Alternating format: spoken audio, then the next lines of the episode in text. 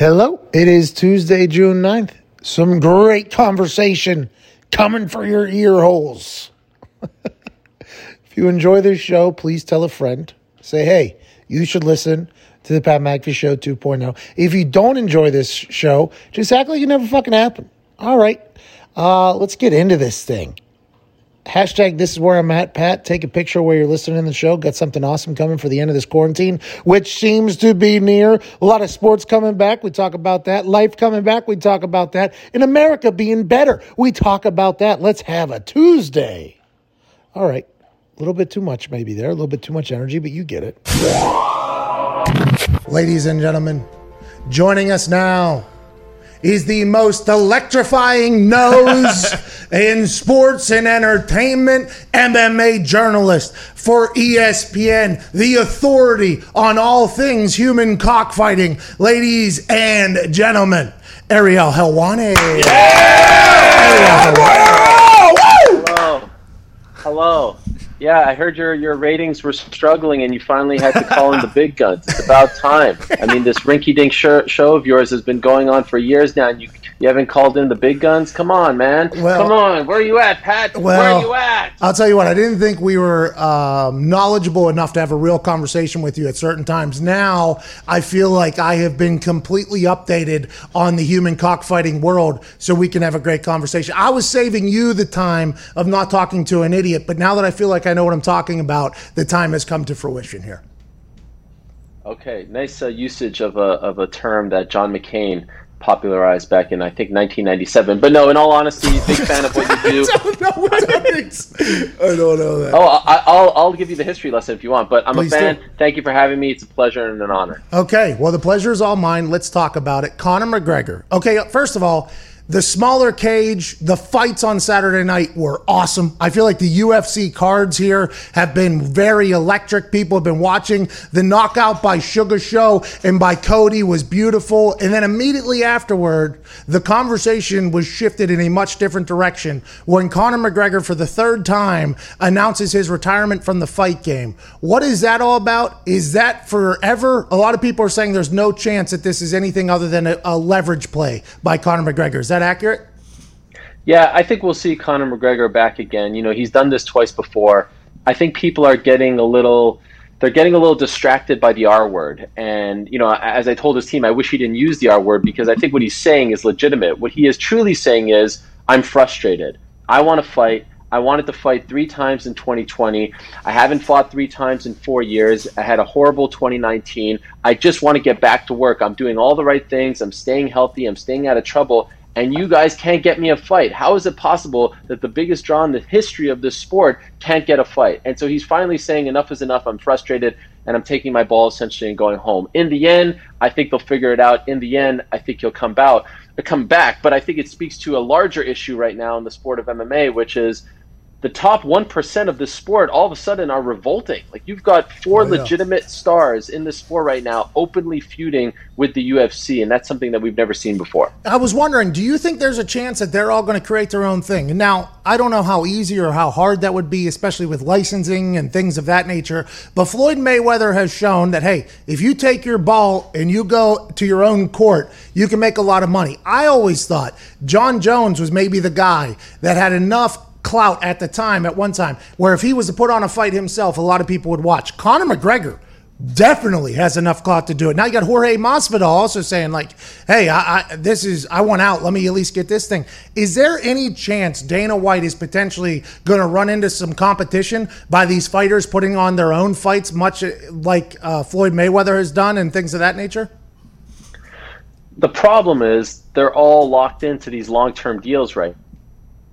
Oh. Get sued if they try to do that. You know, the, the the business of the UFC is a very interesting one because the fighters are deemed independent contractors by the UFC, but in reality, they're not really treated like independent contractors. Number one, they can't just go out and fight for anyone right now, right? Like if I hire someone to come fix my garage tomorrow, I can't tell that person what to wear. I can't tell that person what to do Wednesday, Thursday, Friday. I can't tell that person, hey, this weekend you need to tell me what you're doing, what your plans are, because we made a business arrangement for you to come fix my garage on Tuesday. But that's essentially where the UFC fighters are at. Number one, oh. they can't have their own sponsors. They have to wear a uniform. They can't go fight anywhere. They're locked into these exclusive long term deals. They have to literally update an app every day for the United States Anti-Doping Agency to know where they are so that they can go whether on vacation, whether they're having a child at the hospital, they have to go drug test them. There's no collective bargaining, there's no revenue sharing, they don't have a seat at the table. So there's a lot here that's going on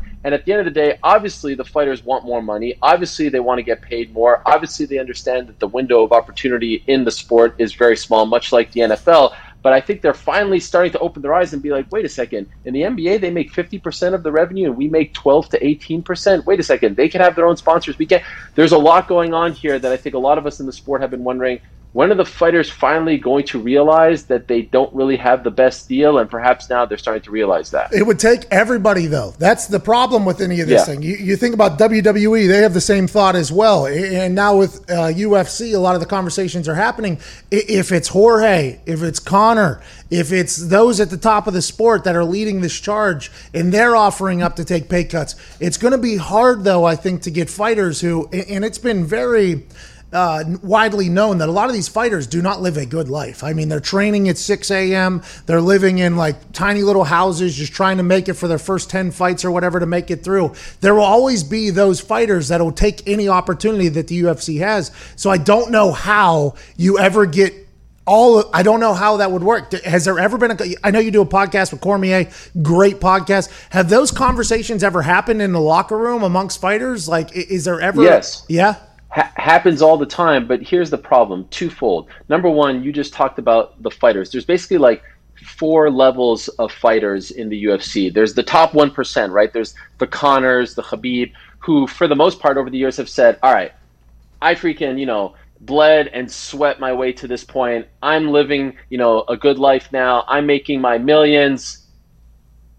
And millions. Come on, guys, a little slow there. Well, your delivery uh, was terrible. you could have gave a little. You know what sorry, I mean? Sorry, yeah, it's all right. Great work there. That uh, was incredible. Thank you. So, so they they are in that spot and they don't want to you know they don't want to lose that spot. Then you have the guys who are you know the next tier champions but aren't making what the top 1% are making. They also feel like okay finally i just made it here. I'm not going to ruffle feathers. Then you have the contenders who are working their way up right? And they feel like okay i'm going to make it big. I'm not making anything right now of note but i'm going to make it big. So i don't want to mess this up. And then you have the guys who just walk into the ufc who are making 10 and 10 10 to show 10 to win. And then all of a sudden they're like oh i'm just happy to be here. So you have this almost like the, these categories here where no one wants to help each other out. And in the past, we have had situations where fighters have spoken out. I mean, back in 2007, Randy Couture teamed up with Mark Cuban to try to change the whole game. It didn't work. What happened? Oh. They paid him and he fought Brock Lesnar. So historically, they'll pay the guy, then he stays quiet and nothing happens could it be this time that these guys are sitting back and saying, wait a second, it's not just about helping me. It's not just about today. I want to help the guys behind me. Who's going to be that guy? Who's going to be the Curt Flood to help everyone behind me? Because historically, the fighters have been very selfish and they haven't looked behind them. Maybe it changes now. Oh, man. And so you're looking at the people who are at the top of the mountain to do so, and they have their hands it's in the, they have their hands in the cookie jar at the time, and it's like you would it would almost have to be retired fighters linking up with prime fighters and trying to talk about how the road at the beginning should have been easier for all of us. I, I feel like if any time would be, it would be right now, but boy, it feels like that's a long shot. Have you learned anything about Fight Island? Is Fight Island, from what I've been told, there's a couple Twitter accounts that think it's in Abu Dhabi. Do you know anything about Fight Island or where it could be or anything of that nature? So I've heard Abu Dhabi that hasn't been confirmed. There is a place in Abu Dhabi called Yas Island, which I've actually been to. I've been to fights there, and it's not your Ooh. typical island. If that's the place, by the way, and I'm not trying to like be some kind of hotshot here that I've been there. It wasn't the greatest trip of all time, but it was literally in the middle of a desert. Like there were there there were no beaches, there were no bikinis, there were no palm trees. It was literally in the middle of the desert. And so if this is the place, I think we're about to be very disappointed because we've been talking about this for the past three months or so, and even Dana Dana White, UFC president Dana White, as of late, has I think tried to temper expectations because I think he feels like this is getting out of control. Their plan is for July. Um, they're talking about potentially doing the first event there July 11th, which would have been the next pay per view or will be the next pay per view, but that one doesn't even have a main event yet. Here we are almost a month out, and there's no main event. They wanted Conor. It doesn't look like he has an opponent. They wanted Masvidal Usman. They're having trouble with Masvidal. It's going to be really interesting to see because you would think for their first show there, you want to come out, you know, guns blazing. You want to come out with, you know, a big name or two. Right now, there's nothing really going on. Fight Island was going to happen during the quarantine, though. If Disney didn't tell Dana no, do you know anything about that info? Is that accurate statement? Is, is, he because I don't know how he would have been able to get any fighters to the middle of the desert in the middle of that whole quarantine, which he said was whenever he first started looking into this Fight Island thing. No, I think people got confused. The first show that he wanted to do was April 18th at a place called Tachi Palace in Lemoore, California. It's a casino on an Indian reservation where they've held many MMA events in the past. And then in the midst of that, he was talking about trying to do this island thing. And I think people just mixed the two stories up together and thought that the first event was going to be on the island. He always said it's going to take me three to four months to figure out the island and to get the infrastructure going and all that stuff. And now here we are three to four months later. So he continues to say he'll have news this week, but that was like two weeks ago. So he recently said on Saturday night he'll have news this week. So we'll find out. But for for the like two weeks ago, I started to hear from fighters because when he was talking about this at the beginning, fighters, managers, they never heard about it. But now I'm starting to hear from fighters, hey, I've been offered a fight on Fight Island. But guess what? Even in the contract, even in the negotiations, they're not even telling them where it is. Like they have no idea if this island is in you know, Abu Dhabi or Tahiti or Fiji, anywhere. They have no idea where they're going. They just know they're fighting on this quote unquote fight island. What do they mean they can't find Conor a fight? A fight that Conor would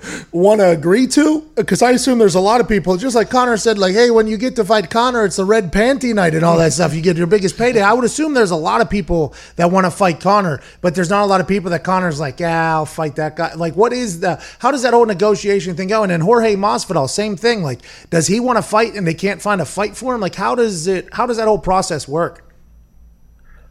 Okay, so there are two completely different um, situations right now. With Perfect. Conor, he just doesn't have a clear cut opponent. He wants to fight Justin Gaethje, who just beat Tony Ferguson, but they want to do just up in September, and they're telling Conor, "Hey, just wait for the winner." Conor doesn't want to wait for the winner. Conor wants to fight. He says, "Give me Gaethje in July, and then the winner of that fight will fight Khabib." And they're saying no to that. Then he said, "All right, give me Anderson Silva at a catchweight. And they're like, nah, we're not really interested in that fight all that much. And he said, all right, give me Masvidal. And they're like, well, no, we're going to do Masvidal at 170. So there isn't a guy and I think it's somewhat of an indictment on the matchmaking. Here you have the biggest star in the history of the sport, the guy you emulated on a national broadcast after hitting a punt like that was 30 yards. It wasn't even all that impressive, but you still did it, Vince which I think was really great. Vince was McMahon. I, I impersonated Vince McMahon, and it was no, a, no, no. It was a completion of a pass. It wasn't even a punt, Ariel. Like, stick to your little human cockfighting world, okay? We want to talk Listen, football. I'll start talking, okay? You just Conor, talk about your little fight game, okay, Ariel? Conor made that popular. Vince, it was very niche. yeah. Conor broke it out into the mainstream. So for me, you were doing the Billy strut, not the McMahon strut. All right. Okay. I in any event, it. they can't find him an opponent, and I think it's an indictment on the matchmaking. How do you not have you know contender one, two, three, four, five in a queue just waiting to fight this guy? Like, how are you having trouble finding this guy an opponent? Then Masvidal is saying, I fought for the BMF title at Madison Square Garden, this fictitious belt against Nathan Diaz and you are offering me more to fight Nathan Diaz back in November than you're offering me to fight for the real, actual, undisputed welterweight title against Kamaru Usman. How does that make sense? You're offering me what he says is almost double. Back then, you offered me double back then, and now you're offering me a, a 50% discount to fight for the BO belt. This doesn't make sense. You need to offer me as much, if not more, than what I fought for in my last fight, and now I'm an even bigger star. That's his issue here. So they're saying, to your point, all right, we're going to the next guy, and the next guy is a guy named Gilbert Burns who is good, but he's just basically new to the game, and he's like, tag me in, I'm ready to go. Like I'll just fight for anything at this point. And again, to your point, that's why the union is always going to be a tough thing to do because there's always going to be some guy who's going to say, "Yeah, I'll just jump in there and do it for cheaper." It's interesting. Mm. How about Conor McGregor though saying I'll fight this guy now and then because that's not the narrative that I think a lot of people would think. A lot of people would think like Conor doesn't want to fight or something of that No. nature, but instead it's a complete opposite. Because he posts that video of him beating up the boss, banging it, banging it, banging it thing that I got in my garage. By the way, me and Conor doing the same workouts, no big deal. The fact that he retired after releasing that video didn't make any sense to me. And now you have Floyd Mayweather tweeting at him. Is there a chance that that's the next fight we see Conor McGregor in? Is a boxing match against Floyd Mayweather again? No, because um, he is contractually tied to the UFC. The UFC has to be on board with that. Now, can they, you know, get back into business with Floyd and make this happen? Sure. I don't know if there's a great demand for this. I think people want to see Conor at his best, and I think Conor at his best is fighting in mixed martial arts. Like it was fun. Don't get me wrong. It was fun for what it was. It was fun to see Michael Jordan try out for the White Sox, but then in the end, we all wanted to see him come back to the Bulls, and so I think that that was a fun little thing. But now we want to see him fight, and here you have again the last two years were disastrous for Conor McGregor, right? It was a nightmare for him, like just one bad thing after the next that he was doing to himself. Let me make that very clear. He was making mistakes, and now he's on the straight and narrow. Now he's actually doing good things. He's helping out his community, and he's like, put me in there. I want to fight. I want to just get back in there. He promised us three fights in 2020. That was a big deal, and a lot of people are like, nah, he'll get in trouble at some point. He won't come back in the summer, all that. And he's ready to go. He's in great shape, as you've seen on his social media and they just can't figure it out. And they're telling him, wait, okay, so what does it mean if you wait? If they do Gaethje versus Khabib in September, the winner of that fight's going to need some time off, right? So now we're talking about what Conor returning in December, January, and then he only fights once in 2020. That doesn't make any sense. How do you feel about his shoulder bop that knocks somebody out? Uh, I thought you were just trying to show off your physique when you just stood up like that. I mean, that what you're trying obviously, obviously, I'm massive, but like the um, did they? Are you bigger now than Yeah, you yeah. were back when you were playing football? Oh yeah, I'm like 255 right now. I was 230 back then. Wow, no drug testing and whatnot. It helps. Well, it's hard to find. Believe me, I have tried my best. I always said when I was in the league, as soon as I retire, I want to let you guys know I'm eating every steroid that you could possibly find. I want to see what my body can do. Turns out you can't just have those conversations. Like it's very hard to find the plug, especially during a quarantine, from, from what I've been told. So I would definitely for sure, but I haven't been able to find him yet. So I can only get bigger from this point. Uh, you're looking great. You're looking like a young Curt Hennig there with those guns. Mr. Remember Curt Hennig? Perfect, absolutely. uh, One of the all-time greats. Oh, absolutely. How about him spitting out his gum, smacking the thing, Yes. the towel? Oh yeah, Mr. Perfect's the greatest. Uh, Ariel, I appreciate you, man. This is a fun conversation. Yes, thank you very much. Thanks for having me. And again, keep up the great work, my man. Hey, you too. Just learn a little history. I almost said the F word right there, but you know the whole thirty-yard punt. I, by the way, I didn't have those like that. That was just something that didn't happen. That's why I currently have the show that I have, Ariel. You see? Oh, okay. You see? Yeah. Hey, that basement of the UFC complex uh, setup this past weekend, pretty awesome. I, I, why did yeah. why haven't Wait a they? second. Did you didn't you just say goodbye to me? Now you're continuing the conversation. What's going on This here? is the show. This is the show because something hits This me on the the. Okay. on the way out. the The basement of the UFC center that was a good setup. Why was that not that? I I mean, smaller cage obviously it looked a little Yeah. bit smaller, but the way it was covered, the way they controlled everything, the fight seemed electric. Is that going to be a move for them going forward? Do you think, or was that just kind of last? So this this ended up being a tremendous move for them. They built that a year ago for a show that they call Dana White's Contender Series, where basically they bring in prospects, and if you win your fight and look good, then you can get a UFC contract. Well, turns out they really needed this thing in the midst of the pandemic because it's hard to go around and put on events, and now they don't have to pay a site fee, right? Because they own it. It's literally at their headquarters in Las Vegas. It's quaint, and it was essentially built to not have fans there. So it's perfect. So it doesn't feel empty. It doesn't feel, you know, like Raw these days. It just feels a little sterile. It Oh, feels, yeah. Something seems off about it. Um, they did a really great job of dressing it up. And because it's so quaint, they put in this smaller cage, the 25 foot cage, which historically there's data that supports this, leads to better fights and more finishes. And I think that's what we're seeing in these fights, right? Yes. Well, Cody pulled one from his shin there to knock that guy out at the buzzer. Awesome fights. Awesome conversation with you. Ladies and gentlemen, Ariel Helwani. Boy, Ariel! Put some more posters up on the wall there. Let's put some more. Okay. Yeah, you know? Just something to think I about. hear All right. So sorry to interrupt, but I need to tell you about the greatest shorts to ever exist. Okay, everybody knows I got big thighs. Skies out, thighs out. quad father, all these things. So finding shorts is not easy.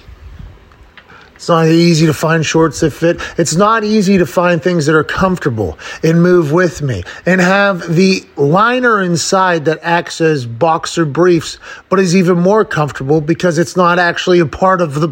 You get it. It is bird dogs.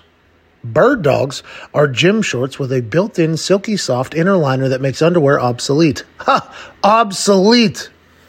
They also make the best pants that I've ever worn. When you put these shorts on, you're going to be like, hey, I understand way back in the day, way back in the day, they tried to make the bathing suits that had the thing that held your kit and caboodle together. They were trying to eliminate underwear so you didn't have to get your underwear wet when you jumped in the pool. Well, Bird Dogs came along, revolutionized it, and made the most comfortable thing ever. You don't have to put on underwear, and you can wear these shorts in the gym, you can wear them in the pool, and you can even wear them to an office meeting if you have to. They look damn good, and the pants are fantastic as well. Right now, you go to birddogs.com and enter promo code PAT, and they'll throw in a free pair of nunchucks. Yep. You heard it. Nunchucks. You'll get an actual murder weapon along with your pair of bird dogs. That's birddogs.com, promo code PAT, and boom, free pair of nunchucks with your pair of bird dogs. You will not take these things off, I promise you. They are fantastic. I worked out in them today. I'll sleep in a pair tonight. You'll enjoy the hell out of them. Birddogs.com, promo code PAT. You get a free pair of nunchucks. Hi! Hello, McAfee and Hawk Sports Talk. I am Patrick McAfee, sitting to my left in front of a bookshelf, Mr. A. J. Hawk. Oh, yeah! Hawk! AJ Hawk! AJ Hawk!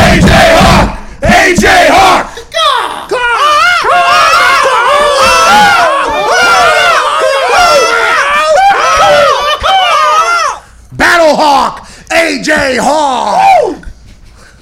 What's up, man? You look tan. Have you been working out outside again? Thank you. I have been outside. I hit the pool up a little bit. This weekend, I actually shit out everything that was in my body. So I had like a four pack this morning when I woke up. It was very nice. I'm feeling good. I'm almost to the AJ Hawk level of fitness. Nowhere near it, but I'm trying my absolute best. How was your weekend, sir? Oh, my weekend was good. We had nice weather here. We've gotten somewhat back to normal. My son's had some baseball games, so yeah, it's, it's starting to feel like we're getting back on track. How was the baseball game? Because it feels like the MLB probably not going to happen, but the fact that your kids are playing, how was the game? Was it nice to see uh, any, any good pop times or anything like that? That was a good game. He's played twice now. They've gotten blasted both games. Oh no. Why do you kids But stink? yeah, Little Mike Hawk some- stinks at baseball, huh? Who? Mike Hawk? They took on they took on a couple teams where I knew in warm-ups. I texted my wife; she wasn't there yet. I was like, "Uh oh, this is going to be a bloodbath," just because I could see how the other teams' coaches were acting and how they were warming up, and I was right both times. They were both bloodbaths. There were some teams that came off the bus that we played against. When I was at West Virginia, the first time I remember thinking, oh no, Maryland? We played against Maryland and they had this whole new Under Armour layout and they were literally a foot and a half taller than every single player that we had. I that was the first time in my life I looked on a it may be Upper St. Clair, uh, my final football game at Plum High School. Uh, I looked at Upper St. Clair High School warm up and I was like, oh, this is going to be a rough one. Sean Lee was on that team. Uh, there were some other people. They won by 50 or something like that. We didn't even get past half field there for me to do anything in that game. But that Maryland game, I look at them before the game. I'm like, holy shit. But then we end up winning.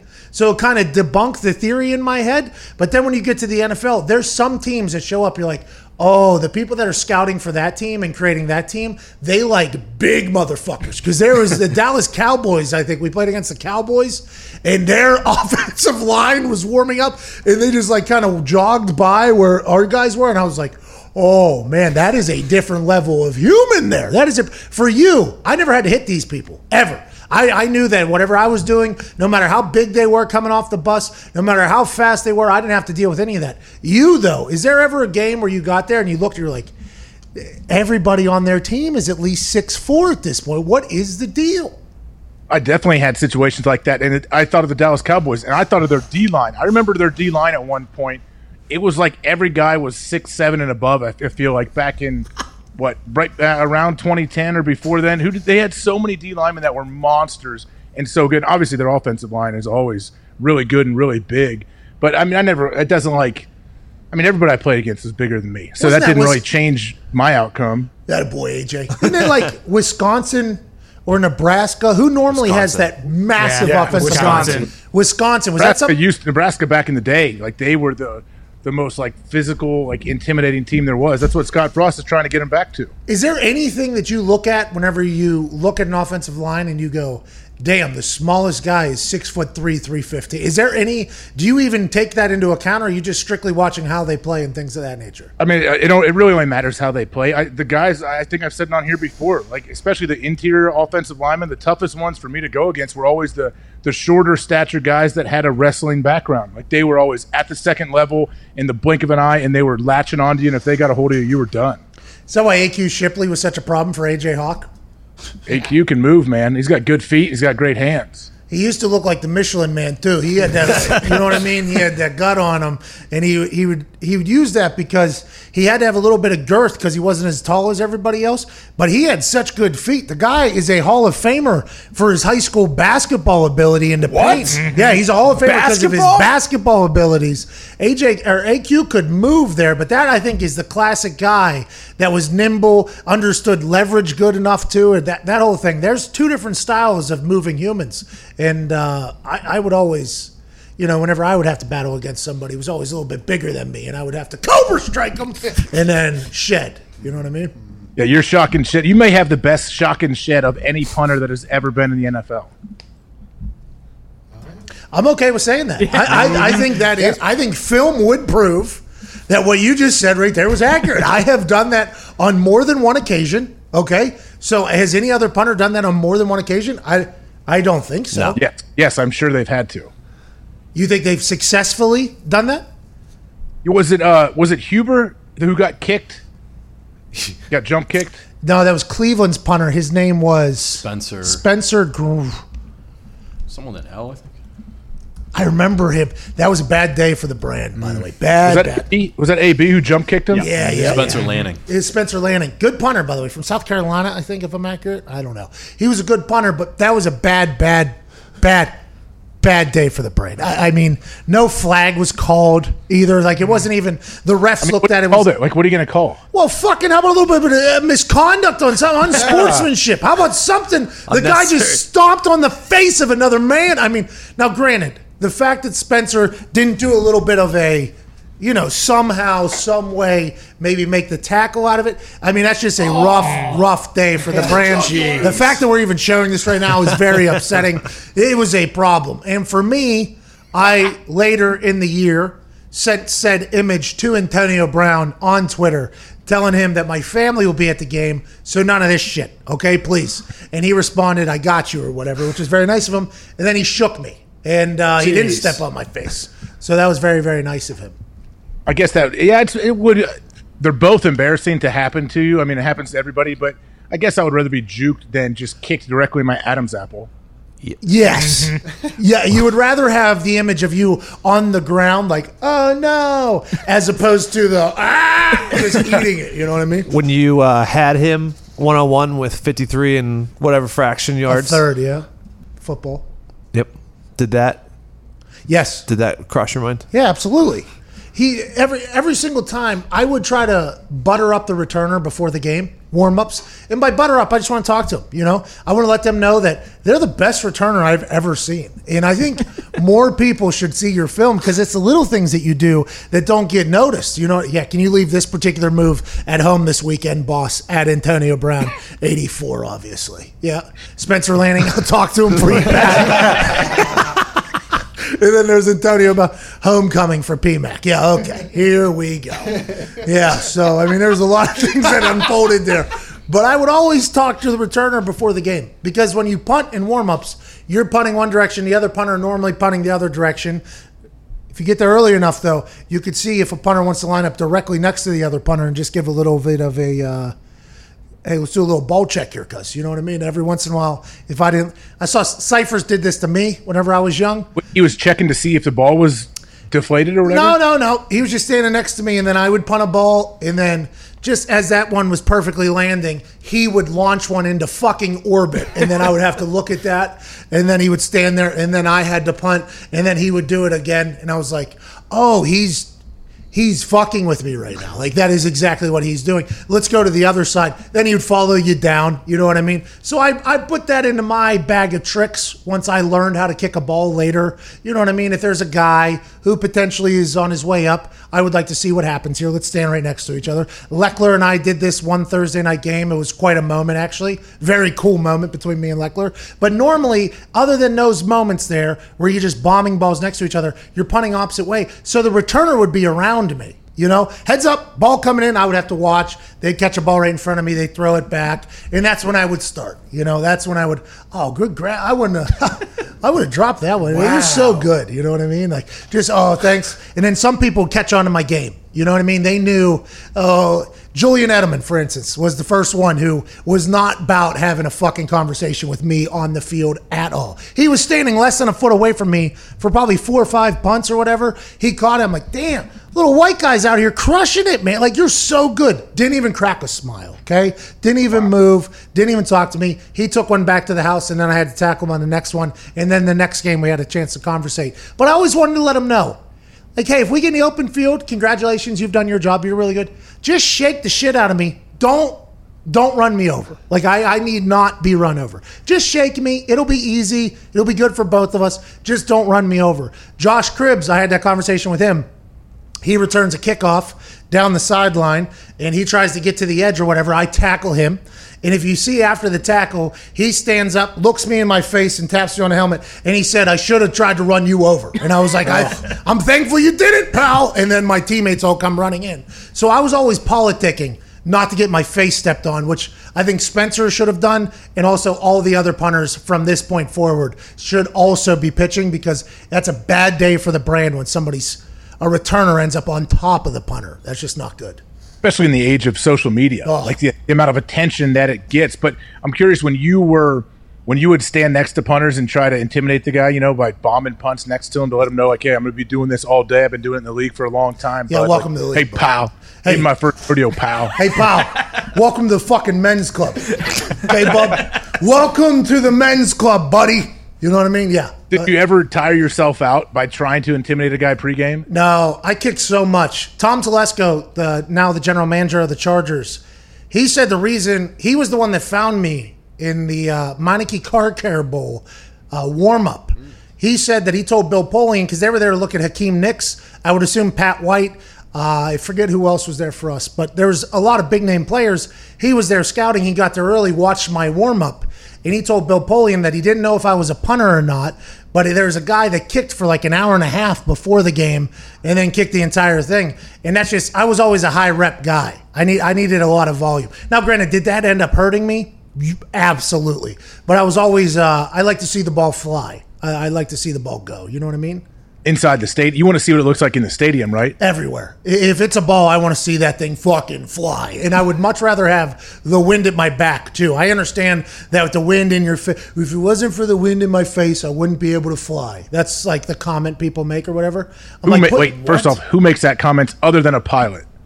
Well, they use it in punting too. They say because if you punt into the wind, it's more likely to turn over and it'll hold it up and shit like that. I'm like, well, give me the wind in my back. I'll fly a lot fucking faster. You know what I mean? Just put that wind in my back and let's go. But I was a big, you know, confidence guy. Let's see this thing. Let's give these people a show. So I never would wear myself out. A lot of, you know, there's some teams that do tackling drills before the game.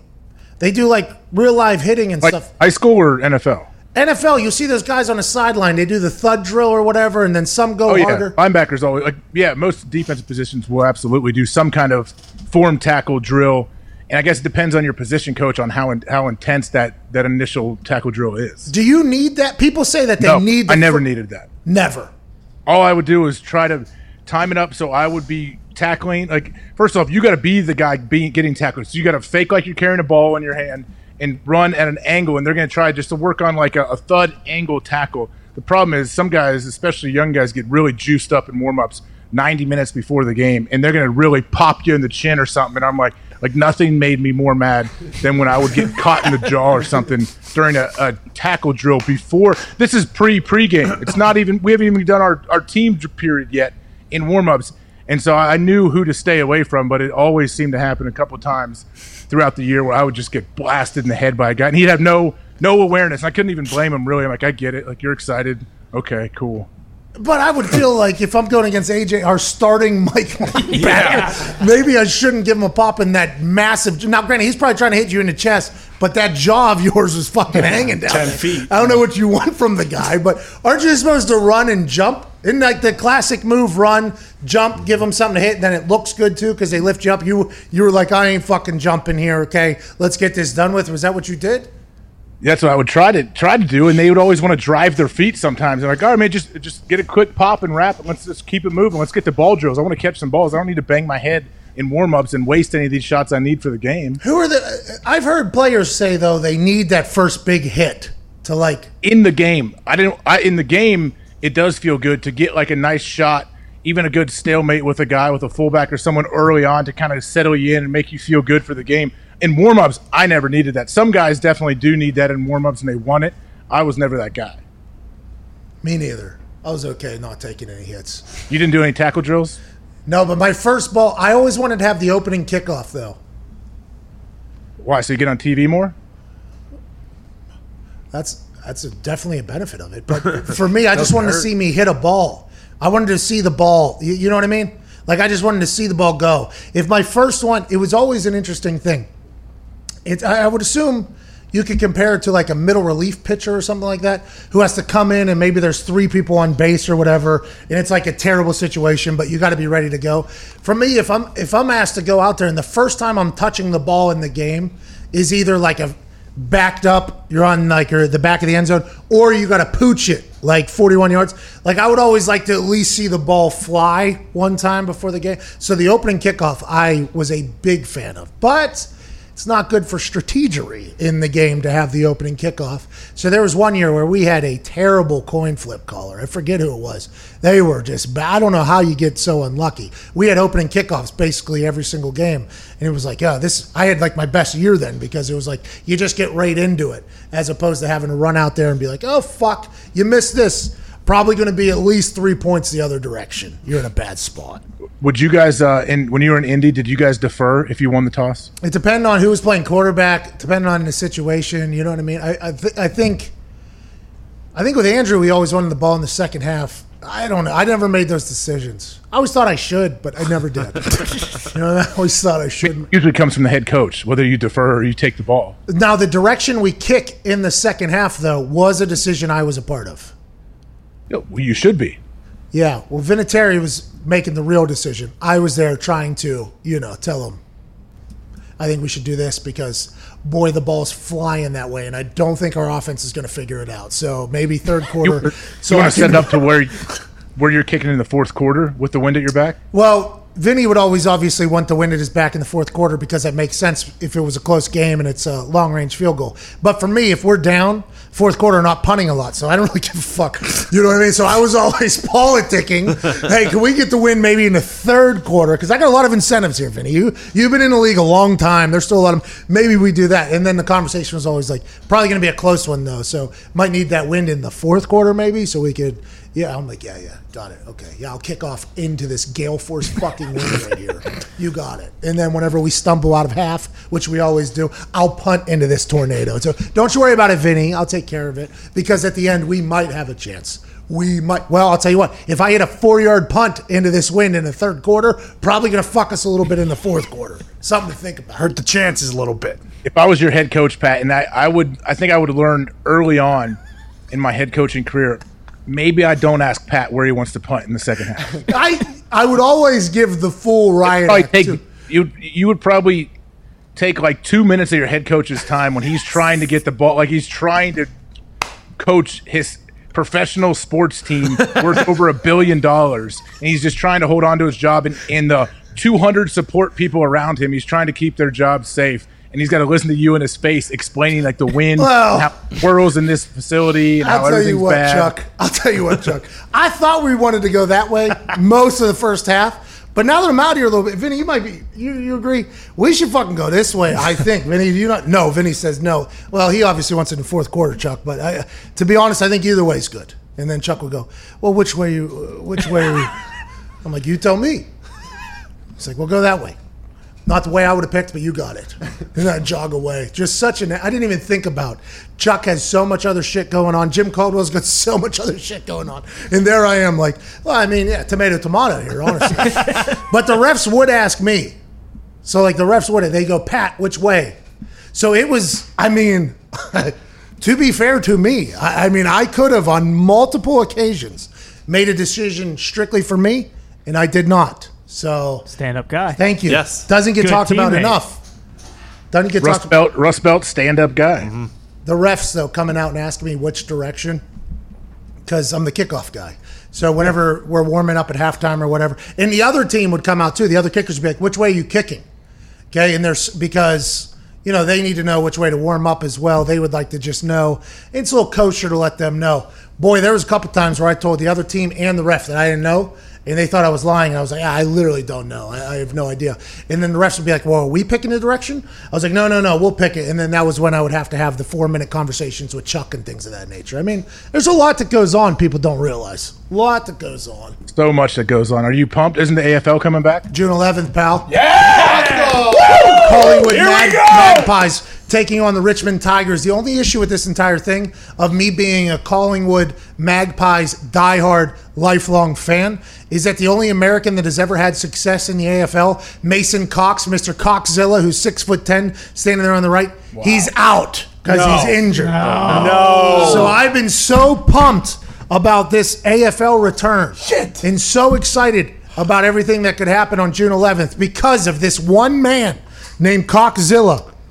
And he's injured. He will get cleared. He's just not currently cleared. And I can't wait for that game to get started. We have Coxzilla joining us, I believe, Wednesday morning. Here we go. Coxzilla will be joining us Let's go. From Australia. He's wait. Where is he from originally? Texas, played uh, college basketball at Oklahoma State. He self admittedly sucked at basketball.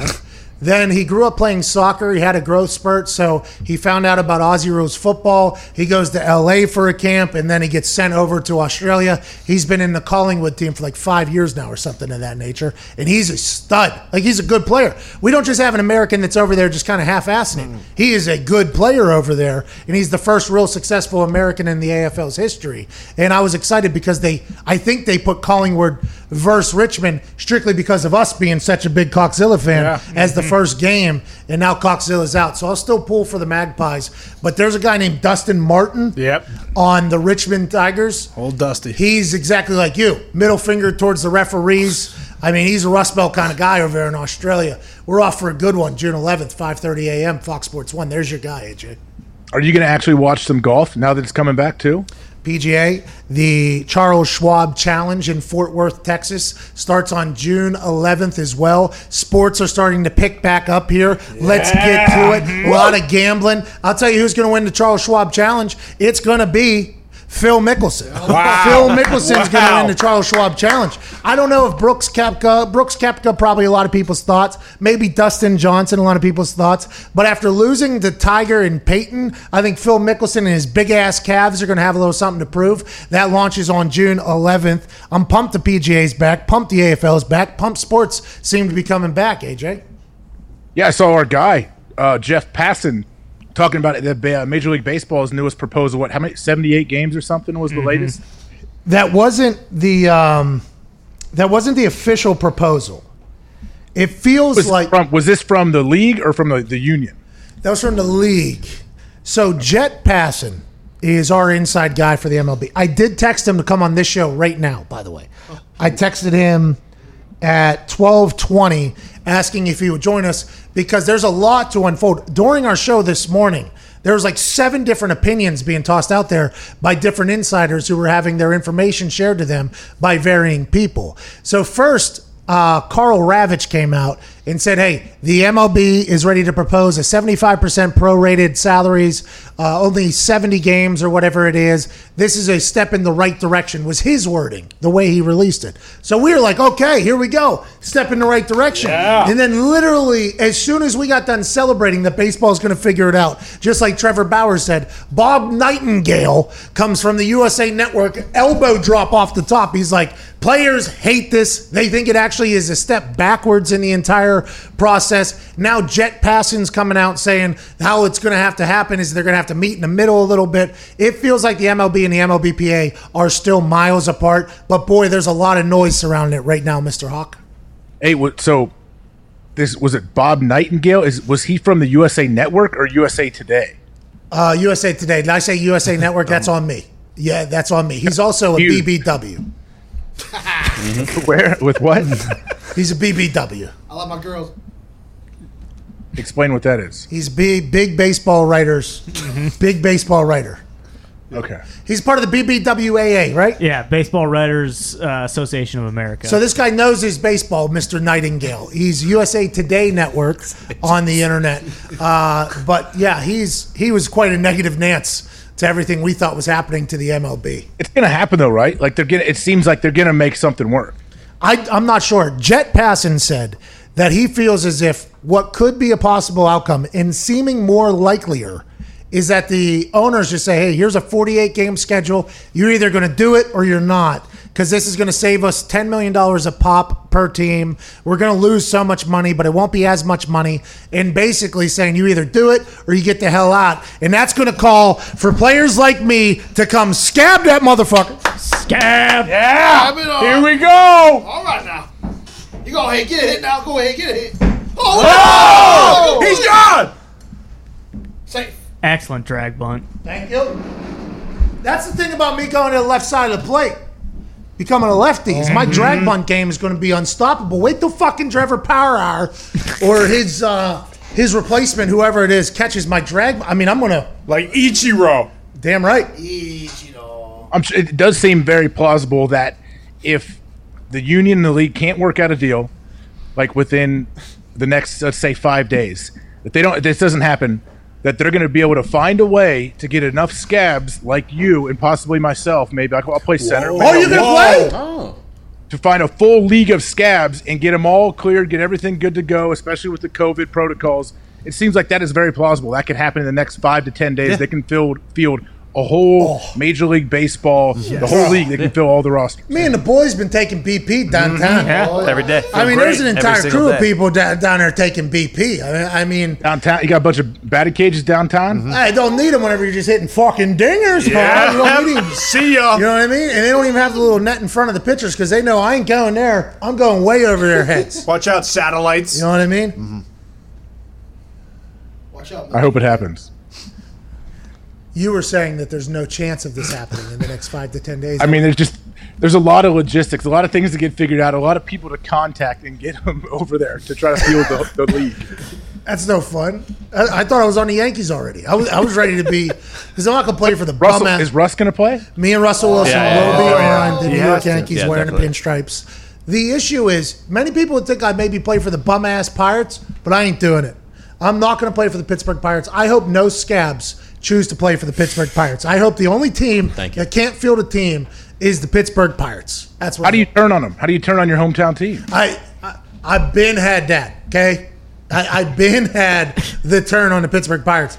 They stink. They don't care to win. They spit in the faces of the entire city of Pittsburgh and in Pittsburgh's incredible fanhood. Whenever they were good there, accidentally. They brought in McCutcheon, a couple other players got very good. They were like, oh, fuck, we have no. Pittsburgh packed out PNC Park. PNC Park, noted beautiful ballpark. Noted beautiful. Everybody loves it. We used to go there just because it was a nice ballpark, but everybody expected to lose. So if they even won, it was like a celebration. It was like, here we go. They finally get good at baseball. Playoff run. Places packed out. Yinzers are coming out from everywhere through the tunnels, out of the hills. Yinzers are like Bucco baseball's back. And then what do they do? Too good. Get fucking rid of everybody. Mm-hmm. Can't spend this much money. Even though the city loves it and wants it to be better, we can't do it. That's when the full turn happened on the Pittsburgh Pirates because even though they stunk for 20 years and were trying to lose for 20 years, it was like, okay, you got good accidentally. Now that this is kind of just falling in your lap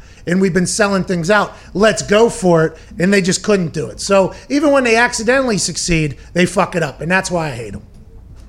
That's understandable. I grew up a Cincinnati Reds fan. I haven't jumped off the bandwagon for the Reds. I mean, I, I wouldn't say I watch every game, but if they're good, if they become good again, I'll tune in a little bit. They got Trevor Bauer on that team. Mm-hmm. We didn't turn on the Pirates, AJ. They turned on us. Mm, see that? That's the difference. So you're upset. At, you're not upset at the players. You're upset at the, the ownership and, and the, the people up top. Well, the players stink too. I, I guess, and that's kind of the problem. You know, is I mean, Jason Kendall used to have pop time oh, faster than anybody else in the MLB. jeez. Now, now I can't even tell you one. I can't even tell you one. Couldn't even tell you one player. Felipe Vasquez. Are you just reading the roster over there? Yeah. More? Josh Bell? Oh, Josh Bell. Big Bell. bat. Yeah. Good Oh, yeah. He's good. Good. Solid He's the mark. Chris guy. Archer? Jason Kendall. Yeah. Bring him back. Kevin Newman. Bobby Bonilla, Barry Bonds. See, Oh, see, that is so long ago. Jason Kendall was post Barry Bonds, still good.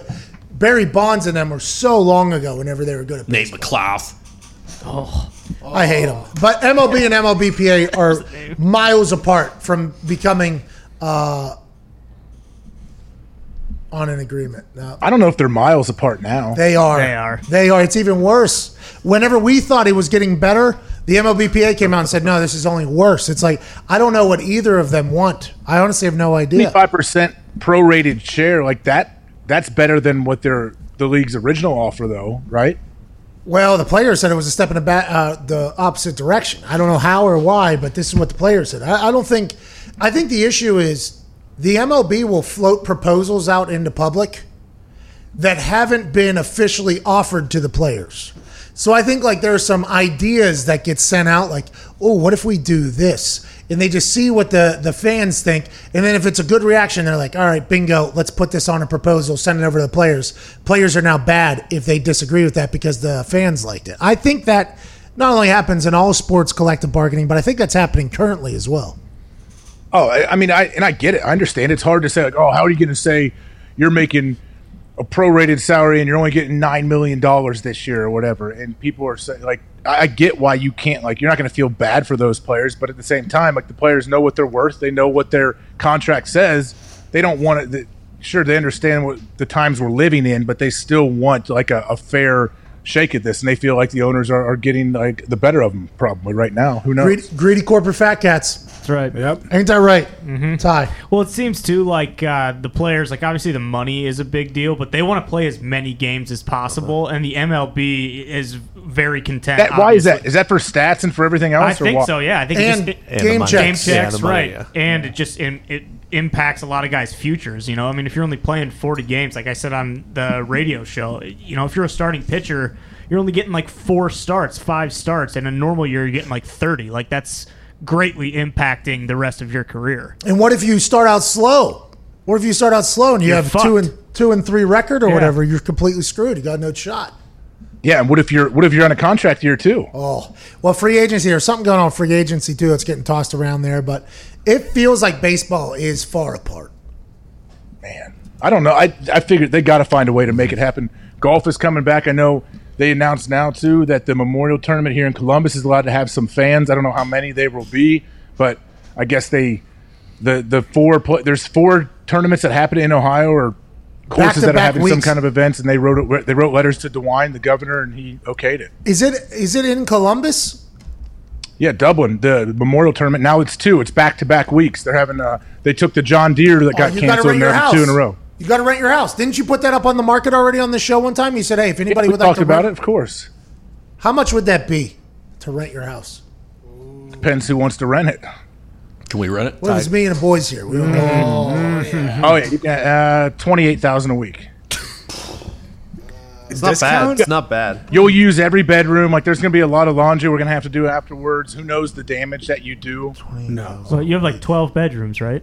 No, 18?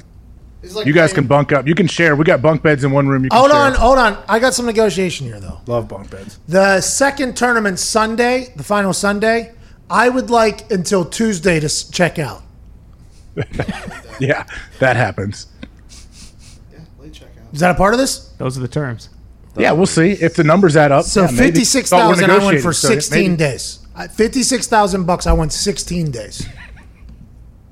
You make it. A, you make it an even eighty k. You can have that Tuesday checkout. What the and fuck? the That is, this is the MLB and the MLBPA. But you got to pay cash too, and we're gonna say this is all a joke. You have to give me a duffel bag full of cash because I don't want to get taxed on it. This is the MLB and the MLBPA. Look at you just moving the goalposts here. You said it was 28 grand a week, okay? I just asked for two extra days out of the goodness of your heart because we're probably going to be hungover. Yep. We've just done two weeks of golf. Okay. We're gonna play golf too. We're going to probably. golf now at this point. ton. We're tired. We'd like to lay up for a day maybe uh, and not be so focused on golf. We want that day plus the next day, 16 days. Your price 28,000 a week, 56,000 16 days. What's the continental breakfast like? Yeah, do we have breakfast? Do we have uh, you have a chef there, right? Full-time chef? Yeah, Uber, Uber Eats uh, makes it out here, so you can order stuff every morning. What about Chef Hawk? We'll get your account. I'm out of town. I wouldn't. I would never rent it if I was going to be in town. What do you mean? You don't want to stay with us? It's weird. We just learned a lot. Uh, You guys could come. You, I, I would let you guys come. I wouldn't let you come rent my house when I'm not here. But if you guys want to come bunk up with my, myself and my family, we'll let you do it. We'll, my wife will cook great breakfast. It'll be fun. Anytime. Gotta give me a couple days notice. All right, I'll be there See on Friday. Saturday. Yep, End of the week. Can't wait to Expect me. see. I, hey, Get a bunk Hold on, ready. Go back. Go back for a second, Pat. You said We're here. checkout. You want, you want a late checkout on Tuesday instead of Sunday, and your reasoning is you're hungover. You got all this stuff. You need a we need a day to lay up and put our feet up, pal, because we don't a day that we're not so focused on golf because the previous 14 days you're so focused Yeah, on golf, you're yeah. just so worn out. You need an extra day. We're gonna need to use the neighbor's pool. this too. is negotiation, pal. Okay. These are the things that you don't think about because you're a greedy corporate fat cat. that I'm trying to look out for me and my guys' best interest. This you. is Thank you. negotiation. Sign the deal. You're a good boss. I agree. You're you're looking out for your guys. Like I mm-hmm. said, 80k even in a duffel bag. It's yours. A couple complimentary cigars for the boys Yeah. too. Mm-hmm. Mm-hmm. Oh yeah, you can have a few. hundred. Take some out of the humidor downstairs. Ah. No, not the one upstairs though, huh? That's Not- not the VIP one. I mean, what are we Those are doing? mine. Those are up here for me. Better lock them down. Hey, we want fingerprint access into this little studio fucking area too. Can't get in. This is, there's a code for this one. You can't get in here. Well, then we'll deduct six grand a week then because that's part of the house. Yeah. So it's 22 grand all of a sudden, 44 grand we get till Tuesday. Look at this. Here we go. Perfect. deal. This is negotiation, AJ. Uh-huh. This you're getting 40 grand. Now you're getting 35 grand Wow. for 16 days of you just not having to use your house. Look at we're taking. but taking I have to pay to stay somewhere else. Like I don't want to just have another house for free I can stay in. go to Jordy's. Chopper. Chopper. yeah. Chopper. There you go, Choppers. pistols. Yeah, go to Jordy's. Make the 13 hour drive to Kansas. Good idea. Would be sweet. then they're like, oh hey, Jordy and his wife. Hey, you guys are back. What what do we owe the pleasure to?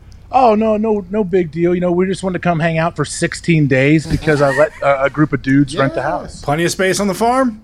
Plenty. Look at that. Yeah, why don't you guys go to Jordy's? There's a golf tournament there. Yeah. Really. Duh. We're focused on golf. Yeah, you guys are ultra focused on golf. Seriously. That's right. We would also like passes Oh, yeah. to the golf tournament. Tough with the the limited passes they're giving for this tournament. It's gonna be a tough one. No, that comes with the house. You're a Buckeye legend. Good luck getting Get them. some passes. Yeah. The week one, the first tournament they're having too, the one that they added. Um, there's no fans for that one, so no no well- pass. well, that. media, what but you know, it media? is a good. Think of the PGA, Pat. Think what they did. The John Deere, whenever that was supposed to happen, that got canceled. Mm-hmm. So I think it's Rocket Mortgage is the sponsor. They, the memorial here at Muirfield said, "Hey, come join us." So now that there's a lot of the tour pros are playing both events, so they're just staying here for two weeks. So it makes it makes it much safer. They're not flying, then flying out somewhere home, then back. So they're all kind of staying here in one spot. There's no reason for them to leave if you're playing both tournaments. So it makes it safer, and you get two tournaments. That's what we're trying to do. You What? see? As fans of the tournament, Yeah. Yes. Mm-hmm. Yeah. Journalists. That's what we're trying to do. okay. What if Columbus gets the NHL as well? It's possible. Oh. Which is possible. So Columbus, Ohio could potentially have two golf tournaments back to back weeks, big weeks, which I think Tiger will be playing in. He's not playing this weekend, which is a bummer, an absolute devastating Bummer. Mm-hmm. Why would he not golf after a heater of a round with Peyton? I mean, come on, Tiger. Tiger can win every golf tournament he wants to win at this point with how he's playing. He's choosing not to. But Ohio, Columbus, Ohio, will have two golf tournaments back to back. Do you do you call it a tournament or a tournament? Tournament. Okay, Good. so Add still torn on this entire thing. Do you like? It's an East Coast thing. I feel like to say tournament. I always said tournament growing up, and then when I got out here, I got bullied so bad for saying it. I changed to tournament, and it still sounds weird every time it comes out of my mouth. But two tournaments, back to back week in Columbus, Ohio, then potentially also being one of the hub cities for the NHL. Columbus, Ohio could be the epicenter of sports coming out of this quarantine. That's got to feel pretty good knowing that we got a house out there. Yeah, it's got and it definitely drives the price up too for that house. I'm glad uh-huh. you mentioned that to me. So that it's going to go up. I got to rethink my numbers. No, no, you're. I was talking about us covering these things, but if you would like to not be there, I mean, that's okay Well, with us. During the the, two, the golf tournaments, I'm I'm going to be gone. How about won't be- this? We'll buy you a couple books too, so you can put more books on that Yeah, yeah. bookshelf, so you can really be a more astute Oh yeah. scholar. Mm-hmm. You won't, I- but even if I was in town, we wouldn't get to hang out because you're going to be so focused on golf. Like you said, we wouldn't even be able to have a conversation. Probably. Hey, the gall on this guy It's weird that none of those books have words. to try and gouge us during a pandemic. Yeah, that's what I'm saying. Hey, first round draft pick too. Was he Yeah. fifth pick overall? Yeah. You're trying to get How many million? Seventy million. You're trying to get six King people of to move out of a house that we built. A hundred million dollars guaranteed. He got as Yeah. coming out of college, Give or take. That was ooh, a lot of money. Here we are. and this is why it happens because he's trying to gouge us on some more money for his house that he already has. Unbelievable. How's that? How's our um? Have we got our yacht set up for Super Bowl next year? Um Yacht Week has been a conversation that has been on hold, uh, but we'll get right back into it. I did find a website. We did. We found an actual yacht in Tampa Yeah. that rents out. We're actually looking into train week, AJ. Yeah. Oh, How you AJ. feel about trains? dude. Wait, in, for the Super Bowl? No, no, no, no, no. Think Lifestyle. As a lifestyle. We're gonna you're gonna live on a train. Well, Luxury. You see, I don't know how. I don't know how much time we have, but Where does this train take us? okay. Everywhere. Anywhere. So, Uh, kind of. Everywhere. Pick a place. Coast to coast, baby. goes very slow. So Blackout Tuesday was a moment of inflection for everybody. You know, kind of learn a little bit more. Maybe if you're ignorant to something, how do you learn about it a little bit more? How can we help potentially? And the idea we landed on was uh, so there's only 80 train owners in the history of this country. 80. So what we thought we could do is become the 81st train owners. And through this process, we learned that there's a guy named Patrick Henry who owns yeah. a lot of trains.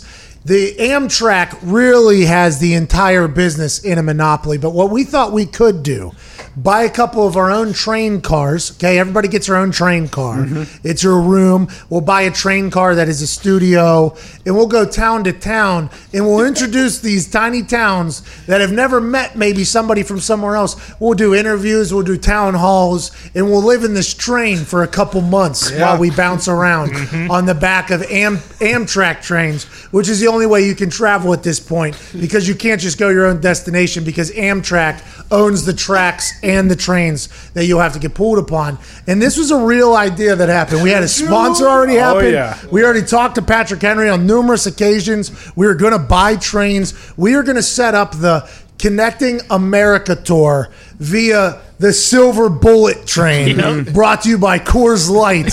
Uh, this was what we did on Blackout Tuesday, and we thought that was how we could connect America again to learn about each other and go on the other side. Turns out the logistics of owning a train quite a kick in the dick if you really look into it. Yeah, Patrick Henry has not gotten back to me, so he may have kicked the can last week, but I think there is a chance that he gives me his trains. very old community in the train community. If Patrick Henry did die, we would then be the 80th train owner alive. Bingo. Which is something to think about. But yeah, we were, I mean, we're talking, this conversation started early in the day. Mm-hmm. Other conversation. Okay, I hate to cut you off, but I get okay.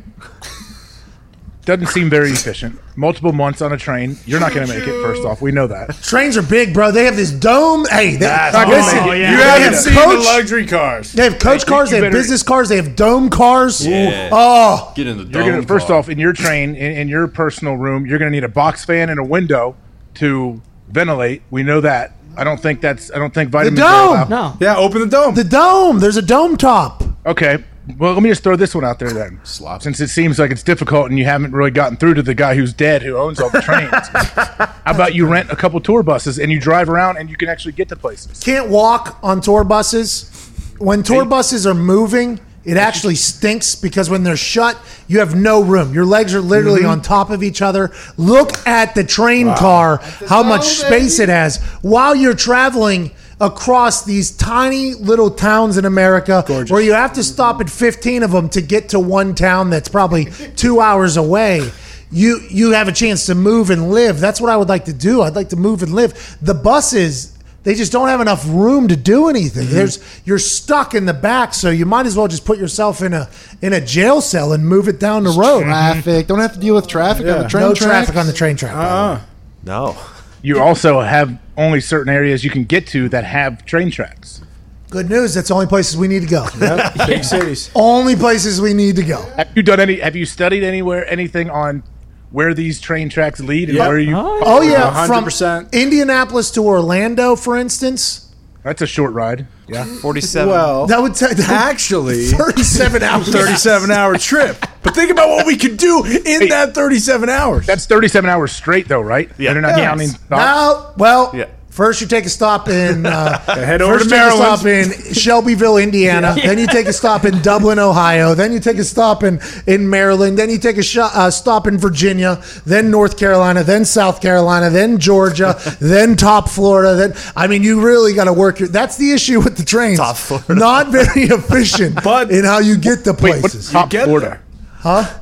What is top Florida? Northern. Jacksonville, you get Florida. it. The top Like area, the, the northern part of Florida. the top area of Florida. the Panhandle. You get it, and then to work all the way down, you understand. Orlando, middle of the pack there, but you still have to work your way down there. And then if we want to get to Orlando to let's say, uh, let's say uh, uh, maybe New Orleans or something. Oh. you're going up to Alabama. You're going through Tennessee. Mm-hmm. You're coming back down. Maybe you're in the river there for the Mississippi River for a couple minutes. Mm-hmm. I mean, it is not as efficient as one would think on the train. That's an A to B operation. Literally, they go straight a fuck ahead. But to get to the places you need to get to, boy, you got to go straight in one direction a lot of different times. Yeah.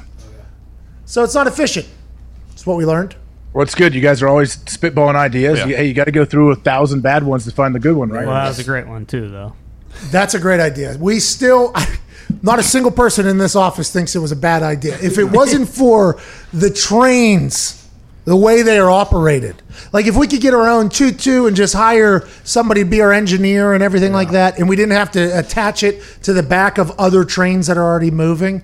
If we could do that and also create our own tracks that just go straight to where we need to go, we'd be able to do this thing no problem. Relatively cheap, by the way, too. Oh, yeah. Own- Amtrak. owning trains relatively cheap, but boy, Amtrak, Oh. they got you in uh, They got a monopoly going. nothing you can do. They're, they're trying to shut down the private train travel. it's unbelievable. Trains are coming back. I hear they're making a big comeback. Choo choo. We heard that too. So we were going to be the leading. We are going to corner the market on private train travel. Yeah, so you get it, AJ. You, n- you never know. It might happen. I don't like the condescending attitude. Right? At all. Yeah. You, this is hours of brainstorming. First off, my condescending attitude is not condescending. I just did it. I, I, I just, you know, you got to spitball ideas. I'm just trying to pick it apart a little bit to make it as good as it possibly can be. we already Get picked it boat. apart Get a enough. yacht. Get a big yacht and go from start up in like New England and just trickle all the way down to the, the southern tip of Florida or bottom Florida, as you would call it. And then maybe just continue around, maybe go out in the Mediterranean somehow and just go around, and that's how you could spread the good word. But, but we're talking about, you know, the pieces of America who maybe have never met somebody Yeah. who's not from their part of town, Mm-hmm. middle of America. Oh, so do the rivers. Do the rivers. Yeah. Yeah, but there's so many dead bodies in those rivers. Start, It's start in. Pittsburgh. Gators. There's three rivers. Take your choice. What are you worried? The dead body's going to float up and hurt your prop, and hit the prop, and you're going to be out Yeah, of luck. dude. I, oh, t- I got a That boat would in be Pittsburgh. Anacondas. I, I got a boat in Pittsburgh one time that had a casino in it, and they told us By no accounts, do not jump in the water. A body was dragged out of here the other day. There were rats the Yeah, size it of your was- head floating around the dock. Probably the drunks I've been a long time. I'd rather run into a dead body in a river Today was- than an alligator. That's very true. Well, then you wanted us to go down to Florida anyways. You were looking for us to die. No, on the yacht, you don't have to jump off. If Yacht I'm down in week- Florida. If, I, if there if there's a, a fear of sharks right there, I'm not jumping off the yacht. Listen, Shot, Yacht shot, Week, shot, shot, shot, Yacht Week is happening at the Super Bowl. Train months seems like it's probably a long shot at this point. Uh, months plural. Months, yeah, because only can make it three stops if you don't spend at least a quarter of the year in there. You know I mean? I mean, it's a real problem. Uh, we had Ariel Helwani on the show earlier today talking about Conor McGregor's retirement. He said he hates that Conor and his team use the R word, retirement. He said it's more so the fact that he doesn't appreciate the fact that they can't find him a fight. Conor McGregor has offered up to fight, I guess, on numerous different occasions against numerous different people, and the UFC said no, no, no. So, although the narrative might be, and it seems like a lot of people think this, like, oh, Conor won't fight anybody, Conor won't do this, it's actually the complete opposite. Conor McGregor and his team are at the point where they're like, hey, we're trying to do everything right here. This guy who didn't have much money got dropped into this world where he has hundreds and hundreds of millions of dollars. He's made some bad decisions, but he's in great shape now. He's trying to give back to his community. He's trying to be a fighter, and UFC won't give him a fight. You pair that alongside Jorge Masvidal, who has a problem with what's going on in UFC right now, and Jon Jones. It feels like the UFC might be in a little bit of a public problem here if they don't get a hold of this whole thing. Well, yeah, three of their biggest stars are having issues right now, and it's uh, with their contract. And Conor's a weird one because this is his third time retiring, so it's obviously it's part of the negotiation situation with he and Dana. But if I'm Dana White, I would want Conor to fight seven times a year. Like I'm giving him as many fights as possibly as you ever can because this guy draws bigger numbers than anyone ever has in the UFC. So I think they'll find a way. I think he fighting Jorge Masvidal would be awesome. That should absolutely happen. Maybe that's you could knock those two guys, keep them happy. If you schedule a fight between them two, Jon Jones, you just got to pay him more money if you want to get him back in the cage. I guess. Biggest draw in UFC history, Conor McGregor. They can't find him a fight. The biggest star in UFC history. They can't find What's him the a fight. holdup though? They definitely can't. What, what the money is a holdup for on whose end? I think it's the UFC's plan, right? It- and I I might be wrong here. I'm only talking uh, from what I read between the lines of what Ariel said to us earlier today. It feels like they want him to have certain fights, right? Like these two will fight each other. Winner fights Conor McGregor. Conor's like, no, let us fight, and then the winner can take on that person as well. He wanted to fight three times this year, so I think it's a conflict of strategy by the UFC and Conor's team, where the UFC might not want him to lose. By the way, UFC might not want Conor to lose again. I don't know if that's the case, but Jorge Masvidal has come out and said that Dana will not put me in the ring with Conor. He knows that's a bad decision. Jorge has said that, right? And then I don't know if that's Jorge trying to get that Conor McGregor fight or that's a real thing by people who understand fighting. Like would Jorge just beat the shit out of Conor? I have no idea. I have no I don't know fighting good enough, but that feels like a fight that I would buy. If Jorge Masvidal, the baddest motherfucker champion, was taking on two, Mr. Two Belts, double champ, Oh yeah. Conor McGregor, that's a fight I would buy, and I would assume that's a fight that I don't know if Conor's people have said let's do it, but I'm assuming Jorge's people have said it, and I don't know why the UFC wouldn't want to happen. Aside from the fact that they maybe don't want Conor to lose, other than that, I don't know why you would keep holding him back, especially if he's your biggest draw. Well, couldn't they be? Couldn't Dana just be waiting? Be like, hey man, like Conor, I get it. I, I need you to fight. I want you to fight, but I need fans there if you're going to fight. I don't want to waste you when I'm not going to get this huge in person draw. All the the gate, like I know the gate is big for the UFC when, especially when Conor fights, it's going to sell out instantly. And Conor versus Masvidal would be unbelievable. Have you ever watched Masvidal's backyard fighting videos back in the day when he used to fight with guys like Kimbo? Oh yeah, back in the day, watching Kimbo fight was one of the highlights of after school when you'd get on the internet. Dial up internet, and you'd see the Kimbo beat the shit out of somebody else. And then that backyard fighting league thing they had going on. Jorge's just a badass. And I told Ben Askren, I told him he was going to lose by the way that he lost. I interviewed Ben Askren and I told him, Ben, I don't know much about the sport, but if you're a wrestling guy, are you ever scared of a flying knee? I, my exact question, by the way, with the Ben Askren was that. And he said something along the lines of, uh, like, yeah, that's always a fear or whatever. His next fight, Jorge Masvidal, runs a knee through his face and kills him in five seconds or whatever like that. Ben Askren, great interview, good conversation. I tried to tell him a little heads up just as an Mm-hmm. outside. Now, granted, I did guess the end of Avengers Infinity game and everything Yeah. like that. Oh, yeah. I mean, so I have this, you know, I can kind of see things from an outside perspective and figure it out pretty quickly. But Jorge Masvidal is just a, he's awesome. Like I think they should be taking advantage of him a lot more. He talks good shit. I think he believes it. He he gave an interview. I think it was Rich Eisen or somebody else where I think Conor McGregor was mentioned, and he talked about how when he's watching somebody fight, all he sees is numbers basically in holes and things of that nature. Like listening to him talk about his strategy and his planning for fighting. I like Jorge Masvidal a lot. If Jorge and Conor McGregor were to fight, that would be awesome. But you're right. It probably is revolves around tickets and things of that nature. Even though I think UFC is better without fans as a TV spectator, I think it's the sound effects. I like them a lot better. I like the TV quality of it. But if you're selling out 13, 14,000 seat arenas, I mean, that's a lot of money to be miss Well, out. and part of it was for Masvidal. What uh, Helwani said earlier was that uh, Masvidal fights at 170 and Conor's best at 155, so they'd have to figure out a way to to do that. It, it would have to be a catch weight. Okay, it would have to be a catch weight. I'll catch you in the middle there. I believe.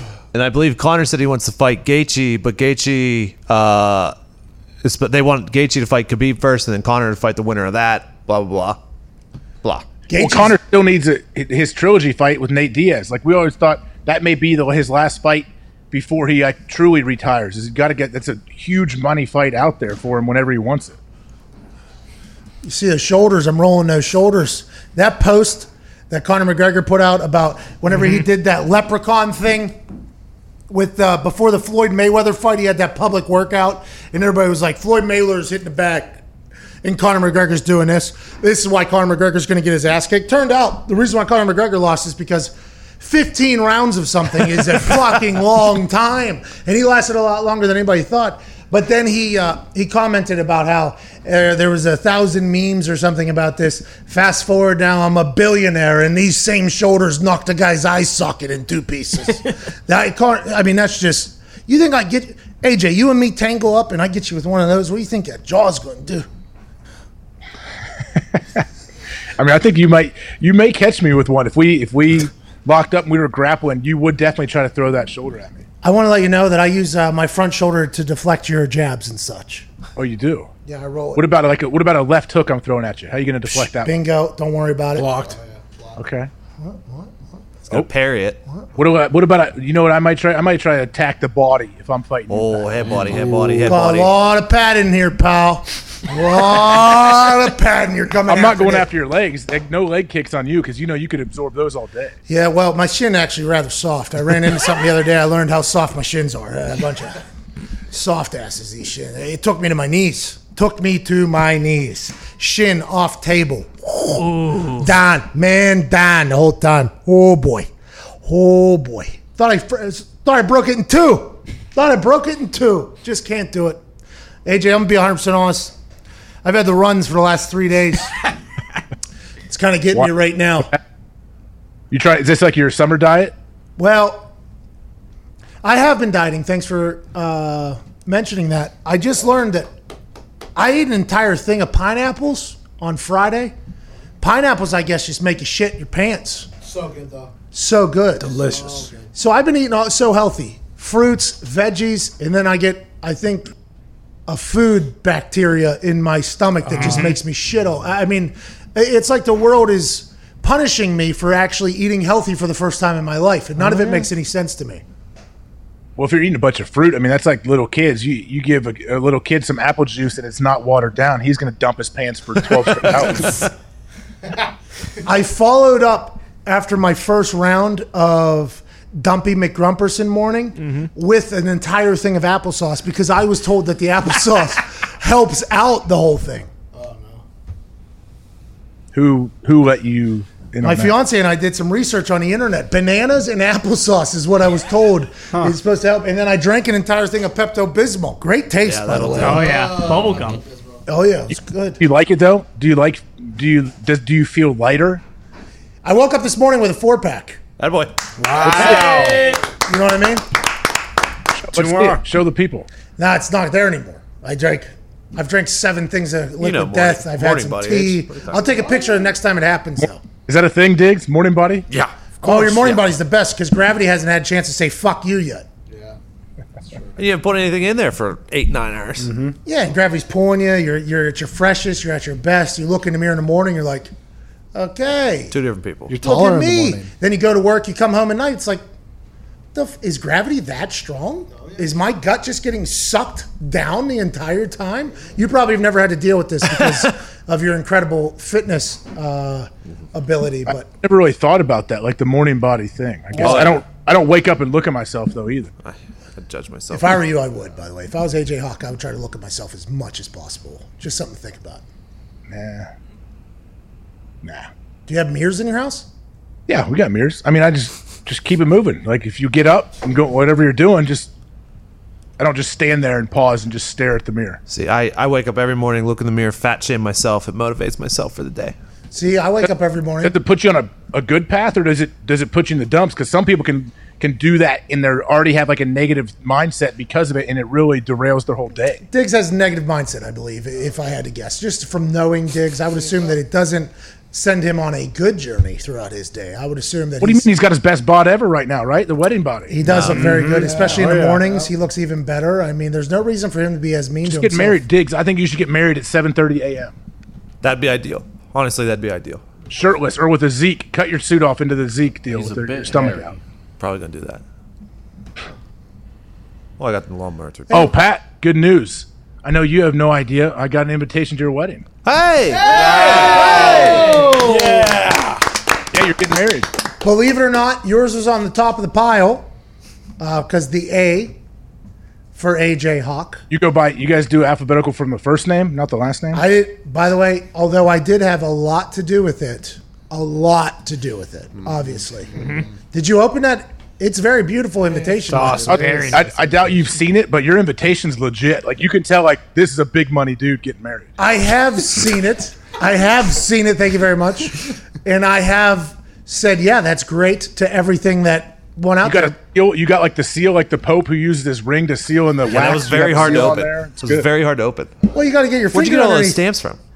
Uh, th- by the way, that's the old school way. All those stamps. That's the old school. So there's six stamps Oh, I on didn't there. know each that. row. Oh, yeah, there's that. There's a lot of things on there that you guys just I felt don't like a even. detective opening up a manila folder for an old cold case file going through everything. Yeah, there's a lot to do oh, there. You obviously got the rehearsal the night before, the mm-hmm. luau. Yep. Well, I looked at mine. luau. I, I really thought you. I was like, all right, Pat handpicked this part of the invitation. Thank you, Foxy. This part of the invitation. I thought you did really good. Thank you, Foxy. I did do great, and there was maybe a part in there I did do that, but it was a lot of Sam's work. a lot of Sam's work. She, They are she, beautiful. This whole wedding planning thing has been a nightmare for her, if I had to guess. But it's going to work out just as good as the invitation, and you were invited. See, see. Yeah, take that. Thank you. I appreciate it. What was that? Last week he was being dramatic about it. Yeah. Yep. Yeah. You're being a bit dramatic last week. Old okay, you might not dramatic look in the mirror in the morning, but you're being. If you were, you'd look at a dramatic man about wedding invitations in the morning. So am I supposed to send a gift if I don't come? Bingo. That's the show. Need a gift. Need a gift. You said to cut it off because you're gonna dump your pants. I do have to dump my pants, and also I have you on record saying you'll give us a gift. It's McAfee and Hawk. It's McAfee and Hawk Sports Talk. AJ used to tackle quarterbacks, and he's a Rust Belt kind of guy. That's the punter of the decade for the 2010s, kicking Pierce missiles to the sky. It's McAfee and Hawk. It's McAfee and Hawk Sports Talk. It's McAfee and Hawk Sports Talk. tonight when you pass out if you don't fall asleep easy like me for instance there is a company out here that is creating something that puts you out like a light. Like a light. Like a light. Cbdmd's cbdpm is a game changer for those who are a little restless at night. People say you can't put a good price on good night's sleep but those people are wrong. CBDMD did it with CBDPM, and now they're doing it again with a brand new way to put you out like a light. Zito's taking his CBD PM home right now, and it's actually the CBD PM soft gels, which are a quick and convenient way to get the deeper sleep you deserve. These soft gels contain the same award winning formula as CBD PM, giving you all the CBD, melatonin, and chamomile you're used to in a powerful, pre measured capsule. And to make trying CBDMD for yourself even easier, they're offering listeners of this show 25% off your next order when you use the code McAfee at checkout. Once again, that's CBDMD.com, promo code McAfee, M C A F E E, for 25% off your purchase of superior CBD products from CBDMD. I'm not a good sleeper. That concoction that they put together of CBD and melatonin and chamomile is a game changer. Take it about 30 minutes before you want to pass out. Bingo, bango, gonzo. You're gone.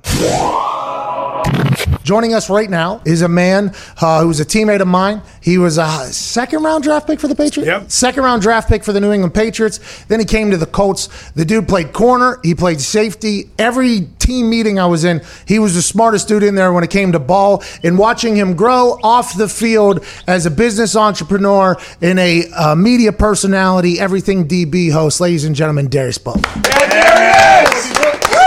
Attaboy, D Butt. Appreciate you for having me again, Pat, man. Thanks coming on. Every time we talk, I enjoy the hell out of it. Right now, uh, the world is in an interesting place. And you were one of the leaders on the Indianapolis Colts whenever it came to the discussion about these things. I mean, I learned a lot from you. I learned a lot from a lot of other guys in the locker room. And that was my entire take yesterday about Drew Brees is it was like, hey, when the kneeling thing happened and the world was getting split up about it and there was a lot of drama being targeted into the NFL locker rooms, the conversations that were happening in there were so deep. They're eye-opening. Yeah. They were insightful. I think a lot of guys who are maybe upset about the potential protest being against the military in America, they were hearing stories and they're like, oh, damn, okay, we're with you. And it, it was interesting listening to you speak because your dad, very accomplished member of the military. So, I, I mean, this is something that hits home with you pretty strong. What are your thoughts right now on how the Saints are going to have to educate Drew, hopefully re educate him or learn him up or come together as a team? What do you think about how the NFL is right now, especially with Drew Brees potentially being the face of what needs to be learned in America a little bit more? Yeah, uh, that that was. I mean, it caught me. It caught me. I wouldn't say it necessarily caught me off guard. The only thing that caught me off guard about Drew Brees' comments was um, just him saying it in this climate. Because um, if you go back to you know 2016, 17, um, you know that was pretty much a lot of people said similar things. It's just a different climate. Like I think everybody's eyes are open a little more this time around. So it surprised me him um, you know, as aware as he is on the field, for him to kind of lack that awareness, um, you know, when this question was tossed to him. So, um, but I think it was important that, that it happened and, and more people have more uncomfortable conversations. And um, I just think when the narrative shifts, it's uh, it, it, it, takes away, you know, it takes away from what people are really talking about, what people are really protesting. I feel like Drew and others should and, and do understand that. And, I, and, and, and it's hard for me to give him a pass, honestly, because, um, you know, like I said, we had those tough conversations. We were in those locker rooms together. And I remember specifically, we actually in 2017, um, after we kneeled, uh, we had a conversation amongst the leadership uh, committee, um, coaches, front office, etc., and just kind of talking back and forth. And I remember after, and we kind of put some initiatives in place, which was basically kind of, um, you know, ba- okay, we're going to do this, but you guys are going to stop kneeling, right? That was kind of the compromise. And, um, and I remember leaving that meeting and uh, Adam Vinatieri. Um, he called me, and he um, and you know Adam Vinatieri, you know, obviously in his forties, uh, white guy, white male in America, obviously privileged, you know, and he's you know America, you know everything that America stands for. Like he called me, he's like, hey man, I don't, I don't want you to feel like you know you're selling yourself out, or you're selling um, your people out, or anything like that. I want you to do what you feel is right. Um, you know, I support you all the way. So it's not like I can look at Drew or anybody in that position and be like, oh, he doesn't understand. Because if Trevor Lawrence gets it, if Joe Burrow gets it, if Carson Wentz gets it, like I can't give, uh, you know, Drew Brees that pass. Vinatieri's brother, a member of the special forces, I believe, in the military as well, from South Dakota. I'm not sure what the African American population percentage is in South Dakota. can't, can't be that much higher than North Dakota. but I, I do believe that's why the locker room is such a sacred place, though, because you have people from all over coming together and learning about each other and learning stories and things of that nature. And I Yeah. think I think whenever the word white privilege is stated, right? I think there's always been the spin. It's like, hey, white privilege means you come from a lot of money. White privilege means, and it's not necessarily that's what that means, right? Because I didn't come No. from a lot of money. I did not come from a lot of money. I had to work my ass off to get where I'm at. But there was other aspects of life that I never had to experience. Alvin Kamara released a tweet last night about things that have happened to him because of how he looks in banks and other things of that nature and how he's accomplished. And I think that is almost the thing that I learned most about in that locker room during the kneeling protest. It was like, yeah, police injustice is obviously a problem. I mean, that is something Yeah. that if somebody's going to abuse their their power, that is going to be a problem, especially whenever it seems to be preying on neighborhoods of color more often than not. But also talking about the day to day, and I think that's the things that maybe uh, a large majority of the white population who's maybe never encountered or uh, interacted with somebody from a neighborhood that is vastly different than their own doesn't really understand. I asked Yeah. you, I asked you last night. I was like, hey, this Alvin Kamara situation. Would you mind telling uh, one or two of those types of things that white people might never think about? Like, hey, might, might never even think about like how the world is a much different one if you are darker complected.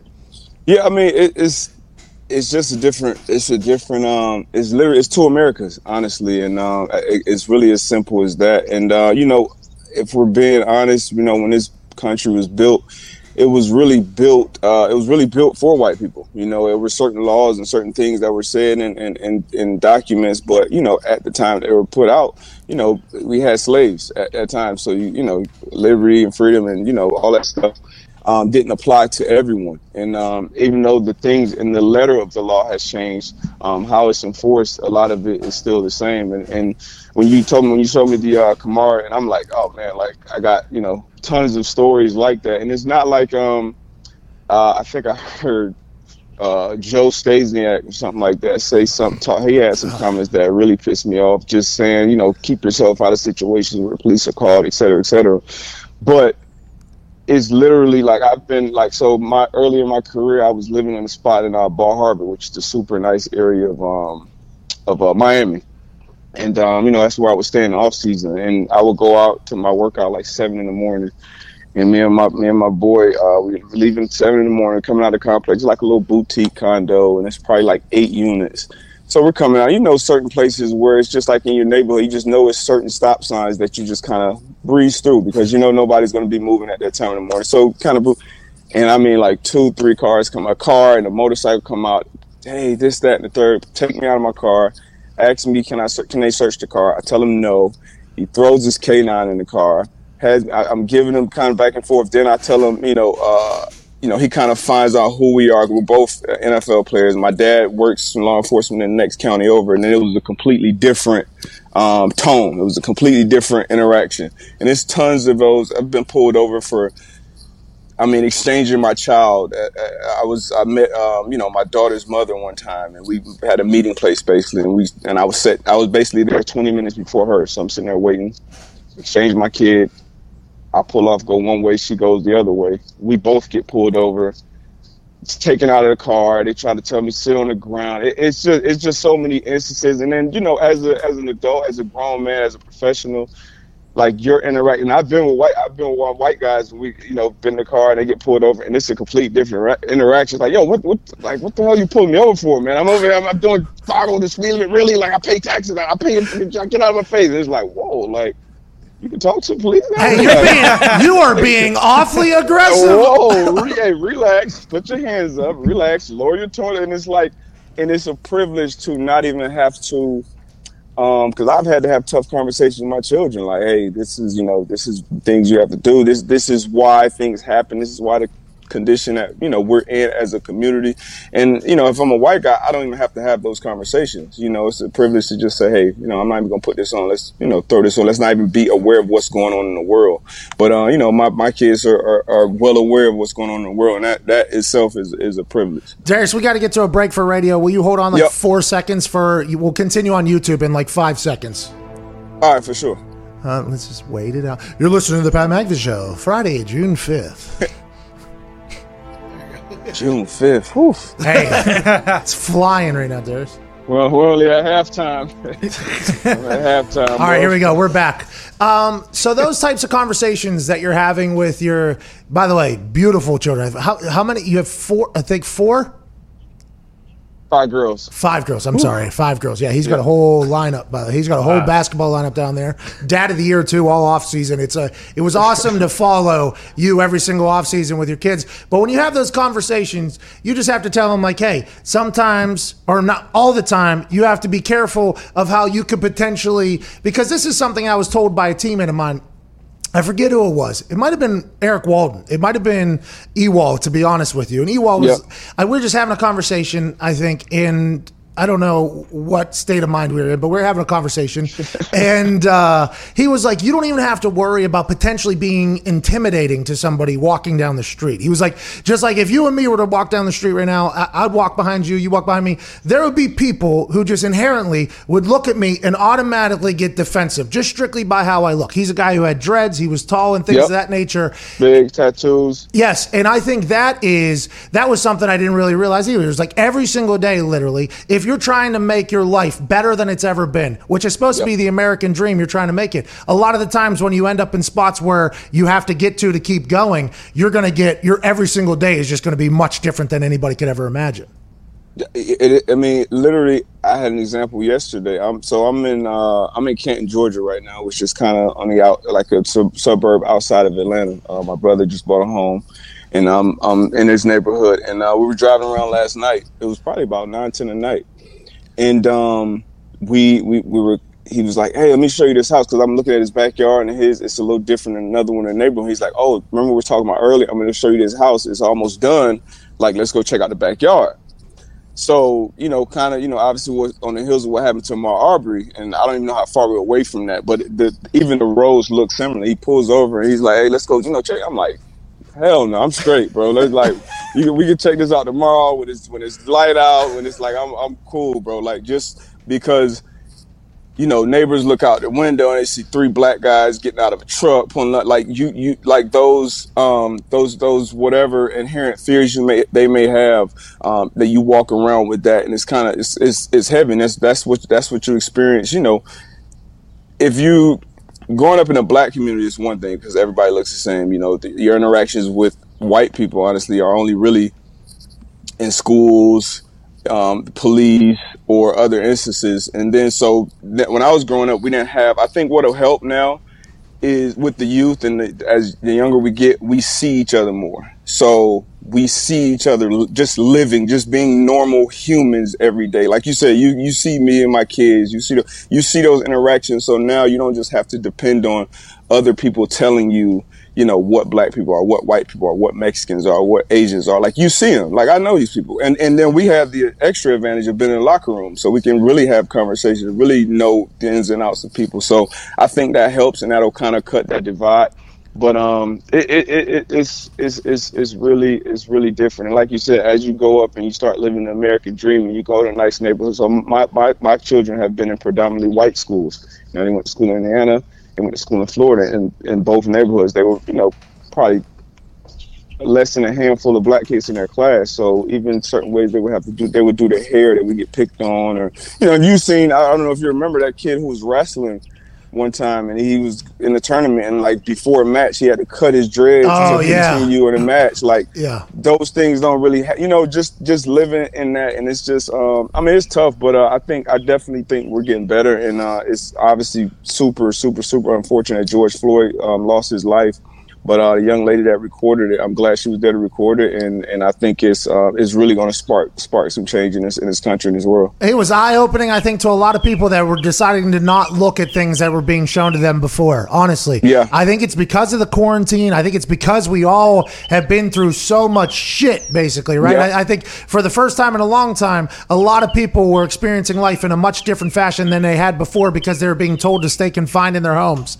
And I think it kind of, I don't want to say it maybe grew a little empathy for other humans, but I feel like there was a little bit. And then when the George Floyd video came out of him being, mur- it was like the first time in a long time I feel like, damn, there's a real momentum swing behind it. And I hope we just can continue to ride that damn thing, Darius. Yeah, hey man, I'm, I'm with you, man, and and, and we we've we've had uh, I've had more conversations this week or you know this last week and a half with people, um, black and non-blacks, about you know what where we're going and what's happening and and and, and uh, what you know the type of things that need to change. I think it starts with the conversation and it's followed by actions. Even with the you know the large um, uh, companies and you know people in in positions of power. You using your your platform. I told you I reached out to you earlier this week. Like, hey man, thank you, man. I, I appreciate you using your platform for what you're doing and others, man. So it's amazing. I hope we just really start having that conversation and really come together and. Uh, and eventually, hopefully, it's my kids. It won't happen overnight, but my kids or their kids, you know, eventually we're all living in the same America. It's going to take time. I, I think this Yeah. is something that's going to take time because it's going to be hard to change people that are 100% set in their ways.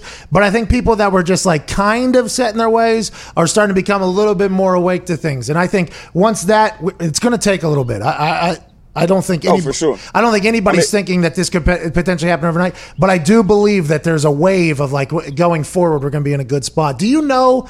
And I asked you this last night, and you said you you try not to dive into the laws and politics of things or anything of that nature.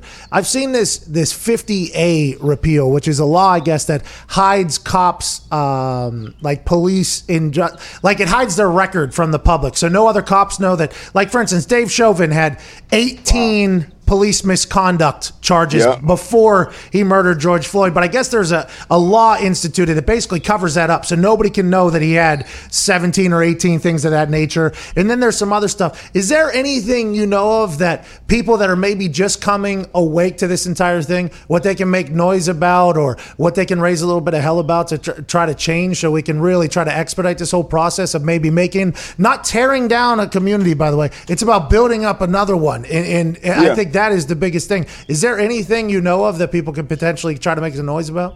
Yeah, well, you know, first and foremost, um, you know, it, it's not an attack on the police force or the police. You know, we all know great policemen. I know a ton of them. I have uh, law enforcement in my family, and I know if shit, if, if shit breaks loose, nine one one is you know one of the first numbers I'm calling. So it's not like all police are bad, but um, when you when you get a, a situation where you have police policing the police, it's an issue. It would be like in football if I say, "Hey, uh, Chuck Pagano, do you think that was a pass interference on your guy or nah?" He's like, "Ah, nah, probably not." you know, that's, so that's probably that's like the situation that we're in when these when these cases come across. You know, the the the unions. It's it's it's really really really hard to get fired or reprimanded as a police officer because of the strength of these unions, the fraternal order of polices. Like that that that I think it needs to be some independent uh, people that come in and kind of take over these cases and say, okay, this is, get all the evidence, say this is what happens. Because the way it is now, it's not going to change. Now, if a guy starts getting 20, 25 years or start getting the same sentences that a civilian would get, like if that was George Floyd's knee on Chauvin's neck, like Floyd would have been arrested immediately. He would have been, you know, having the charges. I mean, like it would have been no no protest. Would have had the, the, the country or the world wouldn't have had to be protests and riots for all these four officers to be charged. Like it would have just happened. So I think it should be, uh, you know, similar when it comes to police. And and trust me, they they have tough jobs, like tough, you know, tough ass jobs. So uh, we're I think most people are aware of that. But at the same time, um, you know, you guys are they're trained, uh, you know, and, and that's the job you sign up for. So I think, you know, you have to attack that job with some responsibility. I appreciate you so much, man. I always enjoy Man, conversation with you. Now, granted, you had slightly worse hands than I did, but you are an incredible football player. It's debatable. It's debatable. It's not debatable. These hands, It's debatable. these hands, man. You, you were up there though. You were top five. I give you top five. Mm. that means you were six. That's a shame. You were not top five. Oh, it's a shame. I, I get this. You had the best hands for a white guy on our team. Thank Right? you. Big We had, we had we had T.Y. Hilton. Oh no, we had Jack Doyle too. Sorry, you're number two. Damn it. Forgot. I still think I got Jack and you and Ty can get it too. I'll tell you what, I only had glove on one hand. You know, if I had gloves True. on, if I had gloves on both, I'm not 100 percent sure what I would have been able to do. That's a fact. Got to get all the facts. See, the fact. the issue is I didn't move much when I had to catch a ball. so I think I didn't I didn't get a chance to really showcase, you know, moving and catching because I'm sure I wouldn't have been absolutely terrible at that. I'm sure. Speaking of moving, I still think about that that pass you threw to Dewey. Can Dewey McDonald Dallas. That, that just pissed me off. I don't know why I just thought about that. Well, you guys had to go on the field on your own 18. with Yeah, we ended up getting blown out. so That's probably why. Ladies and gentlemen. Memories. Hey, great talk today. I appreciate the hell out of you. People are going to learn sure, some man. stuff from this. Thanks for having me, bro. And no problem. Don't be, hey, not yet, but hopefully, like in a couple months from now, you'll be able to run through your brother's neighborhood there. Not even think about hey, it. man. Hopefully. I, will I'll keep you updated. Darius Butler. Yeah. Thank you, Darius. Did you know that America's original butcher, Omaha Steaks, has done it again? Omaha Steaks are 100% American grain finished beef, naturally aged at least 21 days for the ultimate in tenderness, juiciness, and flavor. Omaha Steaks offers a variety of options everyone loves steaks, chicken, pork, burgers, easy to make meals, desserts, and more. Omaha Steaks are the perfect Father's Day gift because dad wants steak. Not another lame gift card or a tie or something dumb. Does dad want another dog? Because dad could potentially get a corgi as well named Chuck. But now that we're on the topic of gifts for Father's Day, you have to do steaks from Omaha Steaks. If you're looking for the perfect Father's Day gift, Omaha Steaks can help because we all know that dad wants some delicious meat. For a limited time, you can find a variety of packages filled with naturally aged, hand carved, richly marbled Omaha steaks and more. Perfect for dad's special day. That's the world's greatest steaks, plus premium meats, easy meals, and so much more. Ready to ship and all backed by a 100% money back guarantee. Make Father's Day simple this year. Send dad the gift he really wants. That's Omaha Steaks. Go to omahasteaks.com and type Pat in the search bar to shop for Father's Day today. That's omahasteaks.com and type Pat in the search bar. 21 days aged to perfection. Ooh. America's original butcher since 1917. They've been doing it right for a long, long time. Let them do it right for your dad for this Father's Day. And also take advantage of all the packages they got going on.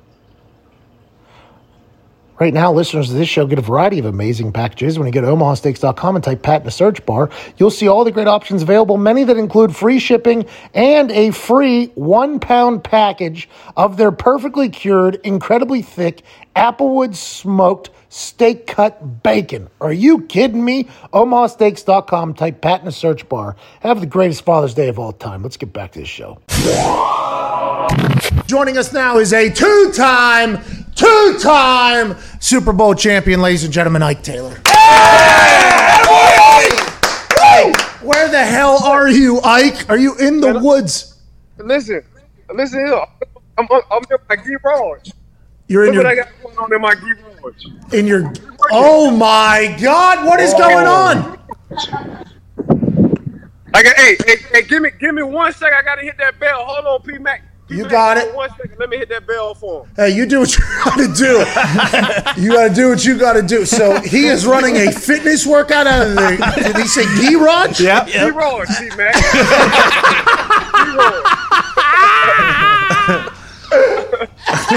What do you got an Orange Theory operation going out of your garage over there, right? Man, I got, I got this quarantine workout going on. They call me neighborhood Ike around. Real. How long are the rounds? What are you going to have to go back and reset that bell for them? Man, you don't even want to know, man. Shout out to uh, well, I'm sorry, R.I.P. George Floyd, man. We're doing eight minutes and 46 seconds. Oh, And we got okay. seven rounds. Okay, let's talk about this. Roger Goodell, did you ever expect to hear the NFL come out with the statement that they came out on Friday, admitting that they were wrong with the way this whole thing was handled years ago and everything of that nature? Did you ever expect that from Roger Goodell? I didn't. I was very surprised by it. No, I wasn't surprised. Um, I mean, that's what that's what expected. You know what I'm saying? It's just you got to get to this point and you knew it never was about the flag at the time, and now you're trying to apologize. Like Colin Kaepernick, he was trying to say the whole time, like, man, this ain't about the flag. You know, I ain't never trying to disrespect the flag. I'm just trying to bring some awareness to police brutality against blacks and minorities. That's all I'm trying to do. And uh, I'm not saying they took it for granted, but every time somebody want to talk about B, we always find a way to talk about A and C because it's an uncomfortable situation for everybody. But now it's, it's a situation we got to talking about. We got to talk about, and we talking about that right now. I would say this, Ike, and I might be wrong for saying this. I Uh-huh. think I think Roger Goodell admitting he was wrong is potentially going to give a lot of other people who feel the same exact way that Roger Goodell felt before, gives them something to be like, you know what, maybe I was wrong as well. Now I think is the time to educate, right? Like I think we're on the the almost the the blip. I don't know if it's blip. No, whatever you're the brink. Yeah. Let's mm-hmm. go. Hey, let's go. Let's go. Let's go. Don't get. Hey, get your lazy asses going in there. Sorry, I I- love it. I, love it. I need all. that. I wish you was here. Uh, I'm happy I'm not, by the way. It looks like it is a, uh, a dreaded workout. But I think we're on the brink of those conversations really resonating. And I think the fact that Goodell and the NFL said, hey, I was wrong before. Now, granted, they are late, obviously. And a, a lot of Drew Brees, obviously, was another person who was in those conversations in the locker room and still said, whoa, the military and all that stuff. And then he obviously, a lot of things happened to him. I think we're at the point, though, where even if these people are late to the party, I think it's a good thing. Like, let's keep it going. You know what I mean? I feel like we're on that brink of like, hey, let's go. Let's get this thing going. And I think people who have been wrong for a long time, we need to get them right. Do you not think that is accurate? No, I agree. I agree with you 100%. It's just, you know, it's after the fact. Like, you knew the whole time, and we knew the whole time. It was never about disrespecting the flag. We all knew that. But it's just, man, it was a scary and it was a touchy subject. And like I said before, man, usually when it's a touchy subject or uncomfortable conversation, man, people don't really want to talk about it. Now, what I do like about Roger Goodell that he did apologize. So I'm, I'm going to accept that.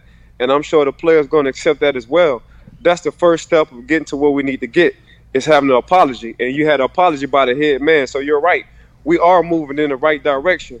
Um, but I love these young millennials. You know, these young millennials now these days, P Mac, they're fearless. Hey, savages, dude. They, they're, they tired. They tired of the talking. They want to see action done. And um, what I'm liking is, man, all creeds and colors are coming together. Even though this is about Black lives, you know, you, you see a lot of Caucasians and just people from different ethnics. They're starting to educate themselves about Black history and what we had to go through. So, like I say, man, I think once the NFL is moving in the right right direction, but at the same time, I feel like these young millennials, man, they educating themselves way to a higher standard. I think the younger generations just know so much more about everything. And, and a lot of people try to pass it off as being, oh, you're woke, you're woke. It's like, no, I've just had the opportunity to have something in my pocket, okay, that has the ability to search the answers to literally everything on earth. I, I think that is just such a powerful weapon that people don't understand is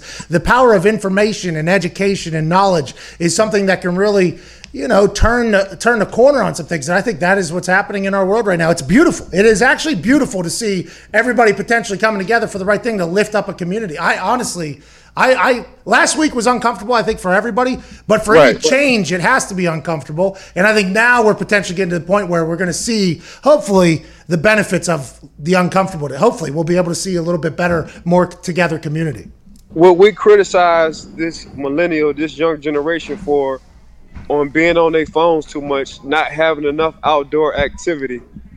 That's where they're learning all this new information from. You know, they dropping the books, they picking up YouTubes, they they dropping Shut the up. books, they picking up iClouds, Read Clouds. So this young generation, it's it's a gift. If it's a gift and a curse in the older generation, like you and I eyes, is like, man, we grew up, we had to stay outside. Mom ain't tell us to come back in till the lights came on in the street. But they're learning so much more information being on their phones and getting well educated. They soaking everything up like a sponge. It's a beautiful time. It's a beautiful time to be alive. I think it's been uncomfortable. 2020 has been a year that a lot of people have dreaded, but I think on the other side of it, it's going to be a beautiful thing. Let's talk about the other side of it a little bit. If we do come together and hopefully good things happen. We looked up, it said you ran a 41840. What does that even mean? No, no. what does that even? Is that a rolling start? How does that even? Nah, it's it's it's four two seven. Four two seven was my fastest forty. Four one eight is inaccurate. Four two seven was, but it, it was a it was a hand clock, so you never know who actually clocked that when I ran it. But it was a four two seven for me. You know, some people were saying that, but man, it was four two seven. I ain't gonna go with the four one eight. Hey, four two seven is moving, Ike. Oh yeah, uh, look look, P Mac, I'm still moving, baby. Pinot, man. It's the reason why they call me Pinot Cab, Red Zinfandel. Man, I'm just aging just like fine wine. Is that what they're looking for in your garage? A little fountain of youth over there? Is that what you got going That's on? what. That's what. You know what? You're right, and I'm, that's what I'm gonna name it, the Fountain of Youth. But for now, we're gonna call it the Garage, not the Garage. What are the workouts you got over there? Is it uh, body plank? Because I see you and James Harrison. Uh, we're going back and forth with workout videos. right, right. I'm gonna show you. Come on, ladies, get to work. so it's a lot of it's a lot of body weight. Now don't look back. Come on, get to work. It's a lot. It's a it's a lot of body weight I got going on, man. Hey, that's what Troy Polamalu didn't. Troy Polamalu do a lot of body weight? Didn't what? Didn't he have like some very weird style of working out that everybody judged him for? But he was an absolute monster. Matter of fact, man, I had an hour. I had like an hour, close to a two-hour conversation with TP about what's going on in this world today, and uh, both of us kind of walked out with tears. You know, talking about what's going on. You know what I'm saying? Because you know, Troy's Troy perspective is one of a kind. like, I, I, I wish you could get him. on- It's it's one of a kind. So just hearing his thoughts. Now I don't want to share his thoughts. I'd rather him come on your show or come on mine for him to share his thoughts. But Your show, yeah. your- TP perspective, you think it's right, it's all the way left, but it makes a lot of sense. And what I didn't know, and I found out yesterday, that Troy went to he's a historian. So this is this is this is this is he went to college for history. This is what he do. So he's breaking everything down to the TP Mac. And I'm like, bro, I've been knowing you for damn near 20 years, and you ain't even tell me your major was a history major. he was like, well, you ain't never asked. I'm like, man, screw you. Did you ask him about why he did what he did to me, like just to get a final closure answer? Did that come up in the car? I mean, very serious conversation, obviously, but uh, He said he ain't mean to. He's sorry. Okay. hey, that's what Goodell said too. Let's hope that they're both being accurate in that. Uh, Ike, I appreciate you so much for taking time with us today, man. I love talking to you. Man, I love talking to you, bro. Pleasure being on your show, fellas. Y'all have a good one. Hold on, Diggs has one before you get back to that workout. Ike, I had a question because this is also a rumor too. Like your four one eight. Did you did a, the coach see you playing flag football and then recruited you to, to the football team? Is that how you started playing football? Yes, yes, you're you're act, you're, In college? you're absolutely right. Well, I was playing intramural football, flag football, and we was one win away from going to Hawaii for the national championship. But everybody just kept like everybody kept coming to our games, intramural games. Like the whole the whole college just kept coming to our games. It was the 504 boys. The whole college kept was like one game. They was like, man, y'all got to go check these dudes out. Then the next game you have like a thousand people. Then the next game it was like two thousand. It was like, dang, we we get more attention than the regular football team. For real. So it was just it was a good vibe though. It was a good vibe. And then I wound up just walking on my junior year. So I walked on my junior year, played running back my junior year. Coach gave me Coach Baldwin. He gave me a scholarship my senior year. That's when I transferred over to cornerback, and I took off ever since. Why'd you go to corner? Man, Coach Garrett Bartell, man, Garrett, Bar- Garrett Bartell, he's from the deep, deep, deep, deep, deep south of Texas. And he was like, say, I. He said, look, Ike, I know you want to play running back, Ike, but I'll guarantee you, if you move on side over with Charles Peanut Tillman, you might give yourself a chance in the shot. You're big, you're fast, you're strong, you got the ability, you can move laterally. I'm telling you, and you don't mind hit. I'm telling you, Ike. He called me Ike, not not Ike, but Ike. You, If you just transfer over, you're gonna give yourself a chance. Watch what I'm telling you. Gar Lee got dog. I'm telling you.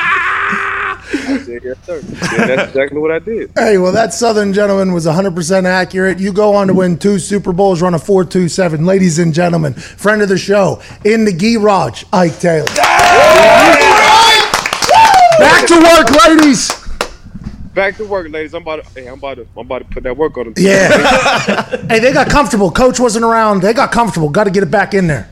They got too comfortable. P Mac, I appreciate you. Thanks for me inviting on your show. Y'all boys have a good day. Hey, thank you, uh, Ike. Have a good man. What a legend, dude. Absolute legend of a man. Can't thank you enough for choosing to listen to this show. I know you have options upon options upon options of things that can penetrate your ear holes. And the fact that you listen to this show, we are eternally grateful for. Once again, if you like the show, please tell your friend. Please. And if not, just act like it never happened. Ty Schmidt, we'll see you on Thursday. Ty Schmidt, please play some independent music.